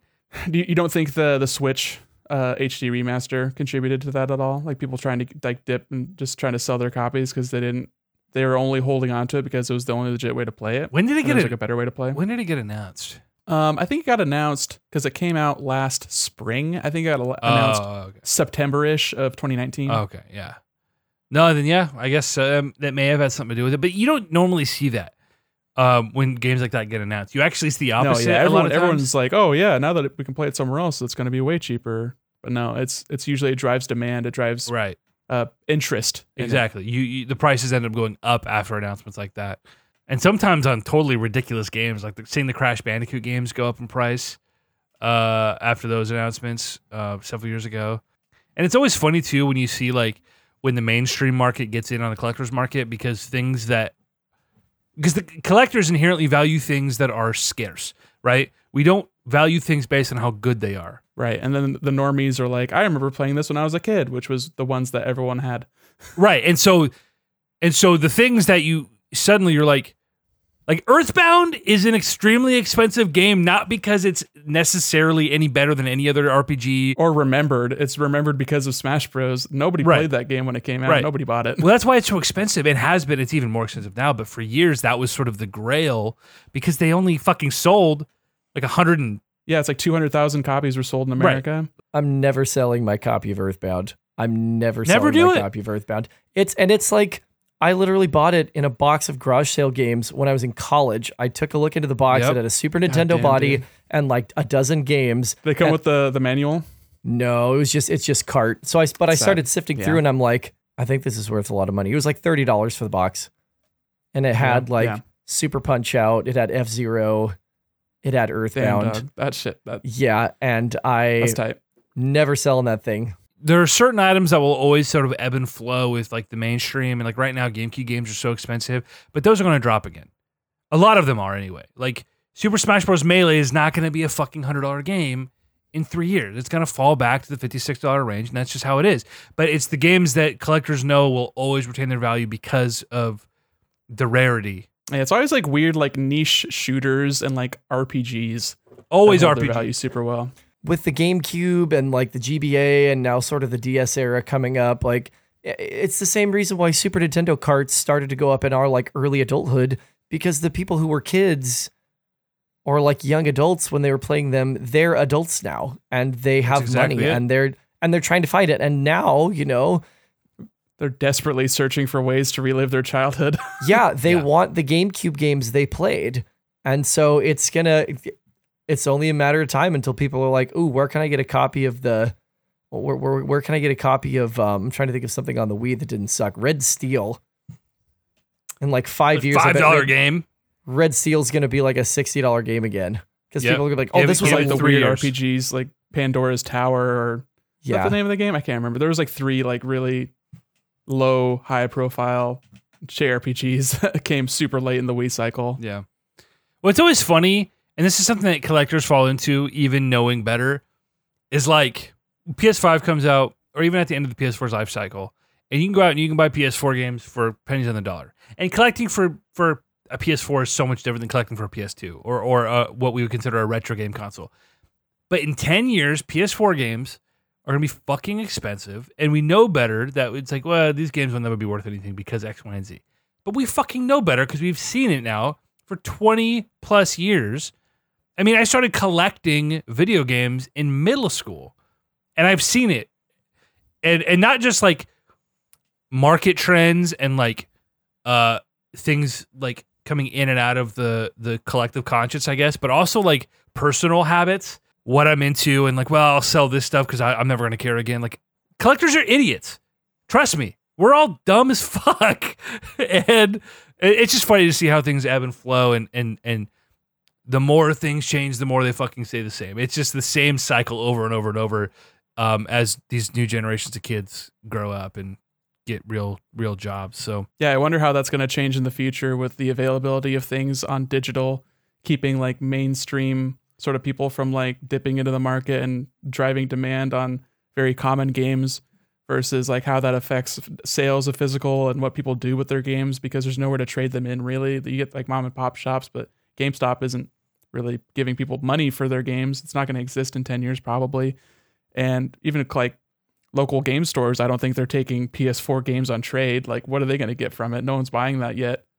And who's going to hold onto these games for 10 years to get rid of them? Like, yeah, it'll be very interesting to see like what that what that trends into. Like, how long is the Sony Sony store going to hold PS4 games open now that PS5 is backwards compatible and you can buy all those games and play them on PS5 still? Is PS6 going to be different? Is that going to be is that going to still be able to play PS4 games? Or are they going to keep all their games from PS4 like to be sold? It's interesting. I don't know Yeah. how that's going to affect the future. Dude, I would do some terrible things to go back to the days where I could go to a, a garage sale on my way home from work and come back with a box of games, or or Sarah would come back from the Goodwill with a purse full of fucking random Super Nintendo games that she got for three bucks a pop. Right. If I could go back in time and invest in Apple, Personal joys, right?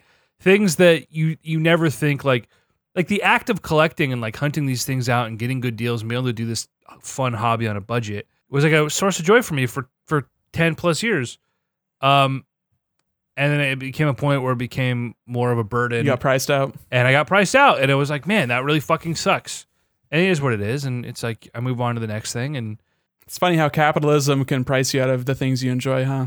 it's funny i, I kind of not that i switched i mean i started collecting records in probably in 2011 um but in the last two years seeing what the secondhand lp market has done is just like i wasn't ready to be hurt again after video games you know what i mean like i was expecting a few more think- years of this No, you should have been ready. Wasn't it like 2016 or 2017 was the first year that vinyl dollar sales surpassed CD dollar sales? yeah So like you, you- the writing was on the wall at that point.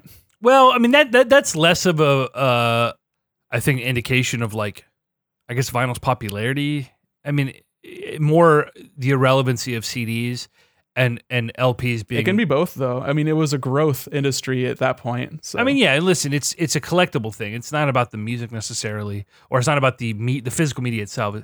Um, it just sounds warmer. no, it's bullshit. This this the, this this album that was mastered digitally sounds warmer on a piece of plastic. It's bullshit. Let me tell you, as a collector of vinyl and someone who actually plays their LPs, it's bullshit. They don't sound better. It is a huge pain in the ass. It is only because I'm a sick person who likes spending money and collecting things. Yeah, you like the big cardboard rec- or square. Yeah, you can see back here behind me, maybe it's just this gigantic bin of fucking records over here. Um, it is only because we are mentally ill, and people. And here's the thing. Here, here's what you got to do as a collector. And I'm so off the rails here, but you are going to have a, such a better time enjoying your fucking hobby as a collector when you just grow up and admit that something's wrong in your brain and you just want to enjoy yourself. When you try to justify your habits by like, oh, vinyl just sounds so much rich. Shut the fuck up. It sounds so much worse than just blasting this thing on a Bluetooth through a good sound system. Just fucking enjoy collecting the things you like and enjoy it how you want to enjoy it. You don't have to fucking try to be Mr. Hipster about it and pretend it's better than it is. It's fucking not. Collect your cardboard, weirdo. Put it in a fucking picture frame. I don't care. I mean, I do. That's also dumb, but at least like be honest about it. I respect that more. I think a lot of the the point of having a hobby is to be able to say that you have a hobby. Is to do the thing. No, it's not to do the thing. It's to say that you do the thing. It's the Well, being able to talk about it and to be like to find a community of it. Maybe. That- that- That's what's so funny for me as a as a guy who's collected things is like I'm not really ingrained in the community. I have no other friends that collect records. I don't talk about collecting records. I talk about music with my friends. I listen to music. Yeah. I make music. I think you're a little bit. I think you're a little bit in the minority there. But we also we went to we we went to Portland Retro Gaming Expo. and I had a lot of fun, man, doing that with my buddy who was also Yeah. collecting games at the time, albeit in a much different manner than me. Probably Right. that was good for you.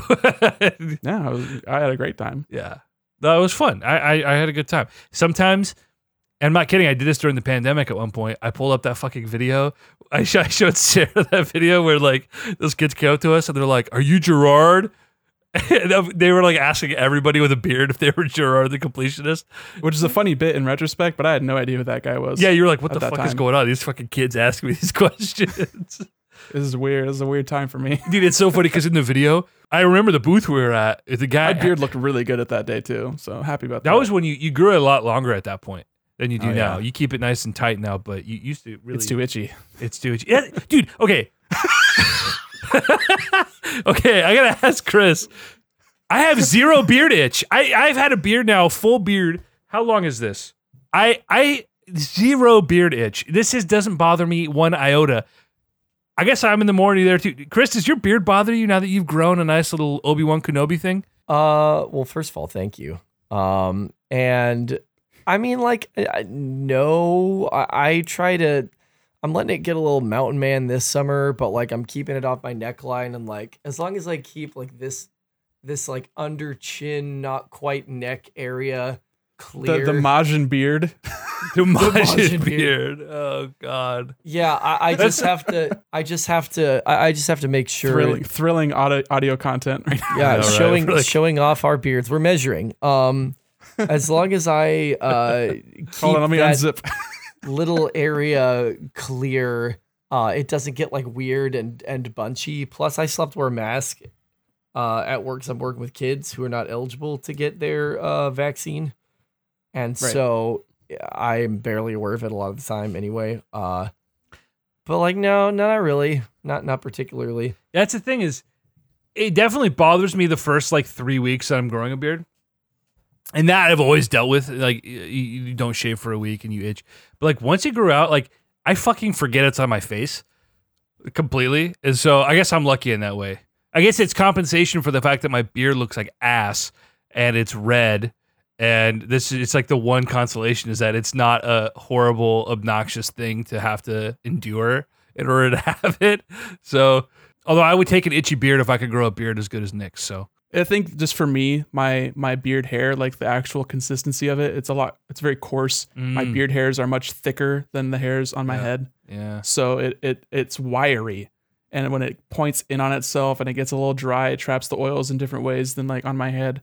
So even if I like, because I do I do shampoo and I do condition my beard and I do like try to keep it oiled to try and like maintain that moisture going, but it's a lot of upkeep when it gets longer for less benefit and it gets a little it gets I get like it, it's like bedhead but on my beard.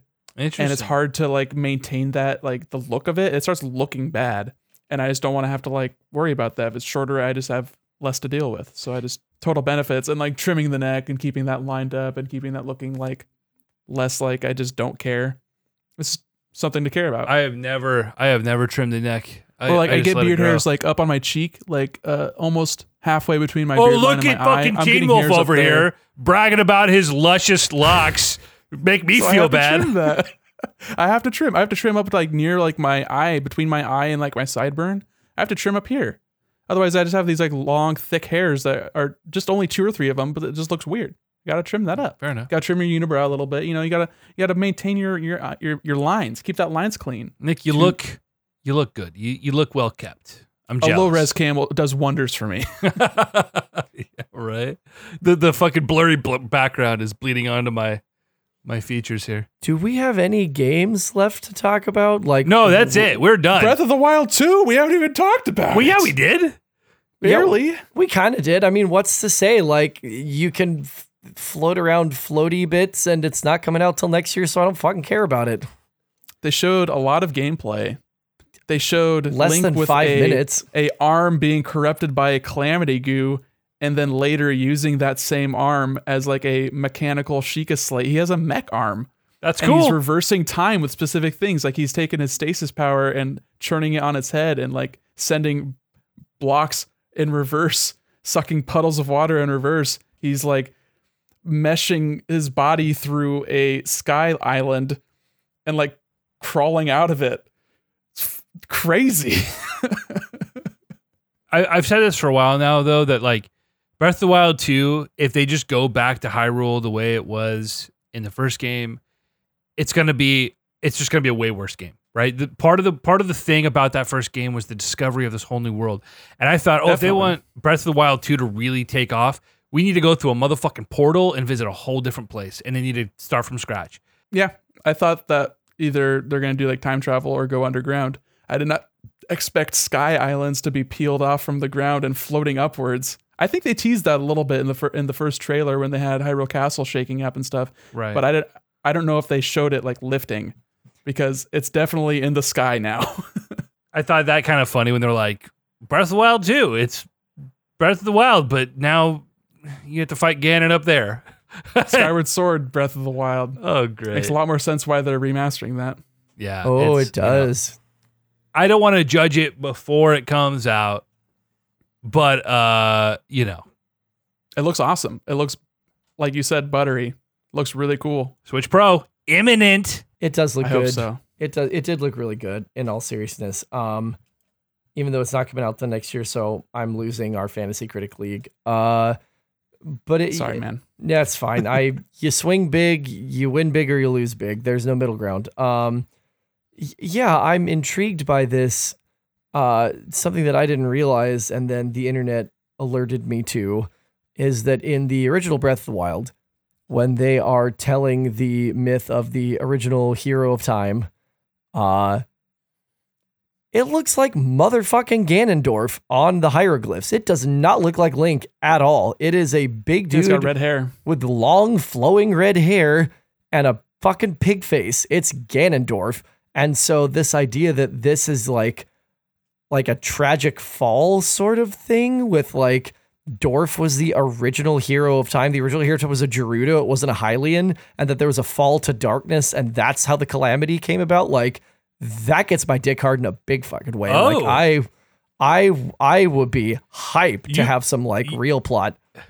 I think that's a possibility. I think You that, reading that Mummy. Ganon could be original hero of time, and it is now in, encapsulating Link, and he is becoming that to fulfill a time loop prophecy, and that the stuff in the sky could be in the past or in the future, or what's the difference? And it's thing. so cool. And why why is it mummified underneath? Presumably, we don't, don't know for sure, but strongly suggested. Why is that person, presumably the same one from the uh, the same one from the uh, the placard in the myth? Why are they why are they mummified underneath Hyrule Castle? or if just they're- underground in general. Yeah, if they're what's not happening there? the original hero that of spiral of like blue glowing energy, and then it changing into the red like corrupted calamity energy. Yeah, There's a lot of cool stuff. They showed they showed it's a super dense trailer, and obviously YouTubers are gonna be going crazy about this shit for the next six months. And I'll be stupid enough and watch maybe five of them and be like, oh, that's a really cool idea. And like have my own ideas and then everything be completely wrong or totally right when the game eventually comes out.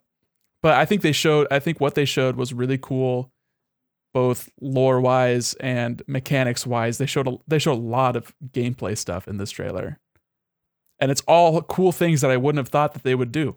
Like I had, I don't, I never had like an idea of what they would be doing as far as mechanics and like what your what your gameplay is, but having the the Sheikah Slate arm and Link just throwing a rock back up a hill into these bokoblins that are very basically changed, but not very much. having th- that encampment on the Talus, so tight.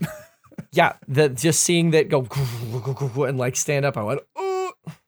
and one of them like blowing the horn to like summon it and it just standing up.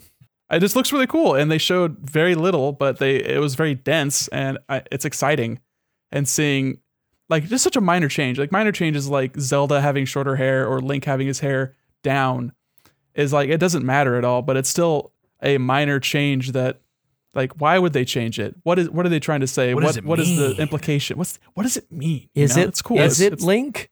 Is it Link? Yeah. Are we still Link? Is you, it? you do know that in the entire trailer, we do not see their face one time, right? The entire video, not one shot of Link's face. Link's face. I mean, we see the arm, and the arm is also shown on Link being uh, taken by the calamity. And also, it wouldn't be Zelda because it is literally a toga, and they're not going to have a game with Zelda with one boob hanging out. No, I don't. I don't necessarily think it's Zelda either, but I also don't necessarily think it's the Link that we know from Breath of the Wild, especially with the Skyward Swordy elements and the potential for like time fuckery. Uh, this could be a different a different hero of the wild from a different stage of the timeline of this Hyrule. I just think that like I think it's po- I think it's I, I I don't think that's impossible, but I think it's highly unlikely, highly unlikely. Oh. oh that's one to that's that's one to end on. It's going to take a Hylian effort to uh, make Breath of the Wild 2 distinct and unique and and a worthy successor to not only what Breath of the Wild did, but also how people have conflated Breath of the Wild 2 as being the best video game of all time in their minds in the 5 Yeah. years since the game came out. For sure, it's it's much harder to impress people with a sequel than it is a new thing. So, but if anyone can do it, I don't want to give Nintendo that much credit. We hope they can do it. I think what they've shown is impressive. yeah, it's been cool. It's it's like all right, it's something different. Um, especially how definitively the last game ended. It's like, well, where do you go from here, right? fucking with time sounds like the way you would fucking do it, right? You just expand on that, and and I, I'm all in on that. And you know what I love is when time travel mechanics are done right in the actual gameplay. Like Titanfall 2 did, um, time travel slash like I guess like dimensional fuckery, like in such a fucking great way. Yeah, effect and cause. Um, I think there's the possibility for this game to be like Legend of Zelda: Braid of the Wild, with the with cool time loop stuff. I, I'd be super into that. That'd be cool. That's awesome. And it's another like unique way to just incorporate puzzles in a game Oh, where man, you the probably this game gonna be so good. Right. Oh man. But, like you can't do 120 dun- uh, uh, shrines again, so like our dungeon's gonna come back. Time travel fuckery is another way you can can can bring back the bite size puzzles again without necessarily having to be like, all right, you have three places to go this entire game. or yeah, or how how much is on the ground, how much is in the sky, what what's that what's that balance look like? They showed stuff that we don't know if this is all early game stuff. We don't know what the context for a lot of these interactions are. And Zelda Breath of the Wild had a very okay, here's the beginning area where you're getting all your stuff, and then here's a hundred hours of doing whatever the fuck you want with those four things. Right. So there was no early late game. There was like the beginning and then everything else And then everything so else. I wonder yeah. what the what the what the pacing for this is. Like, what is it a more linear sort of experience? Could they go back to that? Would people be upset if they went back to that? What would we think of it? You know, everything is up in the air at this point. point, and 2022. They, they said in the press release that they're aiming for 2022, so there's still a possibility that it goes to Ah, 2023. 2023, baby. Yeah, when they said aiming, I went, "Oh no, mm-mm, we're not seeing that thing." To think that there was anyone who thought it was coming out this year is still a little bit funny to me. I know Chris. Chris, was hoping, but you also hoped for Final Fantasy 16, and you know, bless your little heart. Neither of those companies had a holiday release title slated, and frankly, they still don't. So I guess joke. Well, no, I guess well, no. Metroid comes out in October, Metroid Dread is October 26th. Oh and that's not my goodness. It's not a. It's not a headliner. I mean, you all need to buy it because we need more people to buy it, but it's not a headliner. So yeah, I You, fucked. you can I buy it. You buy it one up. for us. You buy it for us. Yeah. It shows. Merry it shows Christmas. a lot of. Um, it shows a lot of.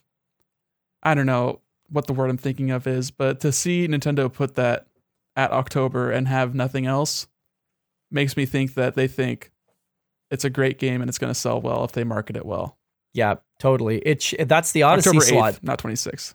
Yeah, Odyssey was October 26th. This is October 8th. I was getting those two dates mixed up. Mario Party is also late October, and that sold really well. Super Mario Party sold like 10 million copies, so obviously people are idiots for Mario and multiplayer Mario. So just looking at their slate as like what's later this year, I think it is Mario Party is their big October game. Sometimes they do um, another like November, December game like with uh, Xenoblade or Smash Bros. But I Yeah. I don't know if they would be so bold as to wait until September to talk about something that late in the year. And like, why wouldn't they show it now unless they were not certain that it would make it this year? And then seeing how development goes. Well, fellas, I got a bladder full of beer. That is the E3 press conference. I had fun bullshit about that. We got it. I got off the rails there. I appreciate you Elden Ring. Humor me. Listen, I was off by three weeks. Three weeks, and I get zero Okay. points for it. you can first bid it at our on our January first, uh, 2022 Fuck that shit. fantasy draft. We drafted Yeah. when February, March. yeah, well, we're late. We were late. Fuck, we can, we can, man. We can totally we can totally get back on track with that next I'm year. fucking Fine. boned, man. And I'm gonna Elden swipe Ring. it from EJ. I'm gonna fucking swipe it from him for go next for year's it, bitch. draft. I'm swiping Metroid from you. While we were on this uh, call, I bid exactly $82 on Metroid Dread, which is one more dollar than EJ can afford. Uh, so, congrats to me. I own that now.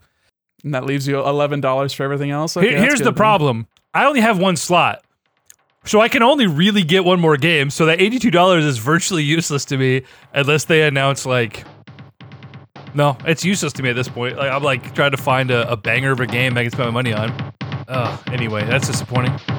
Classic Crusade podcast. Get us out of here.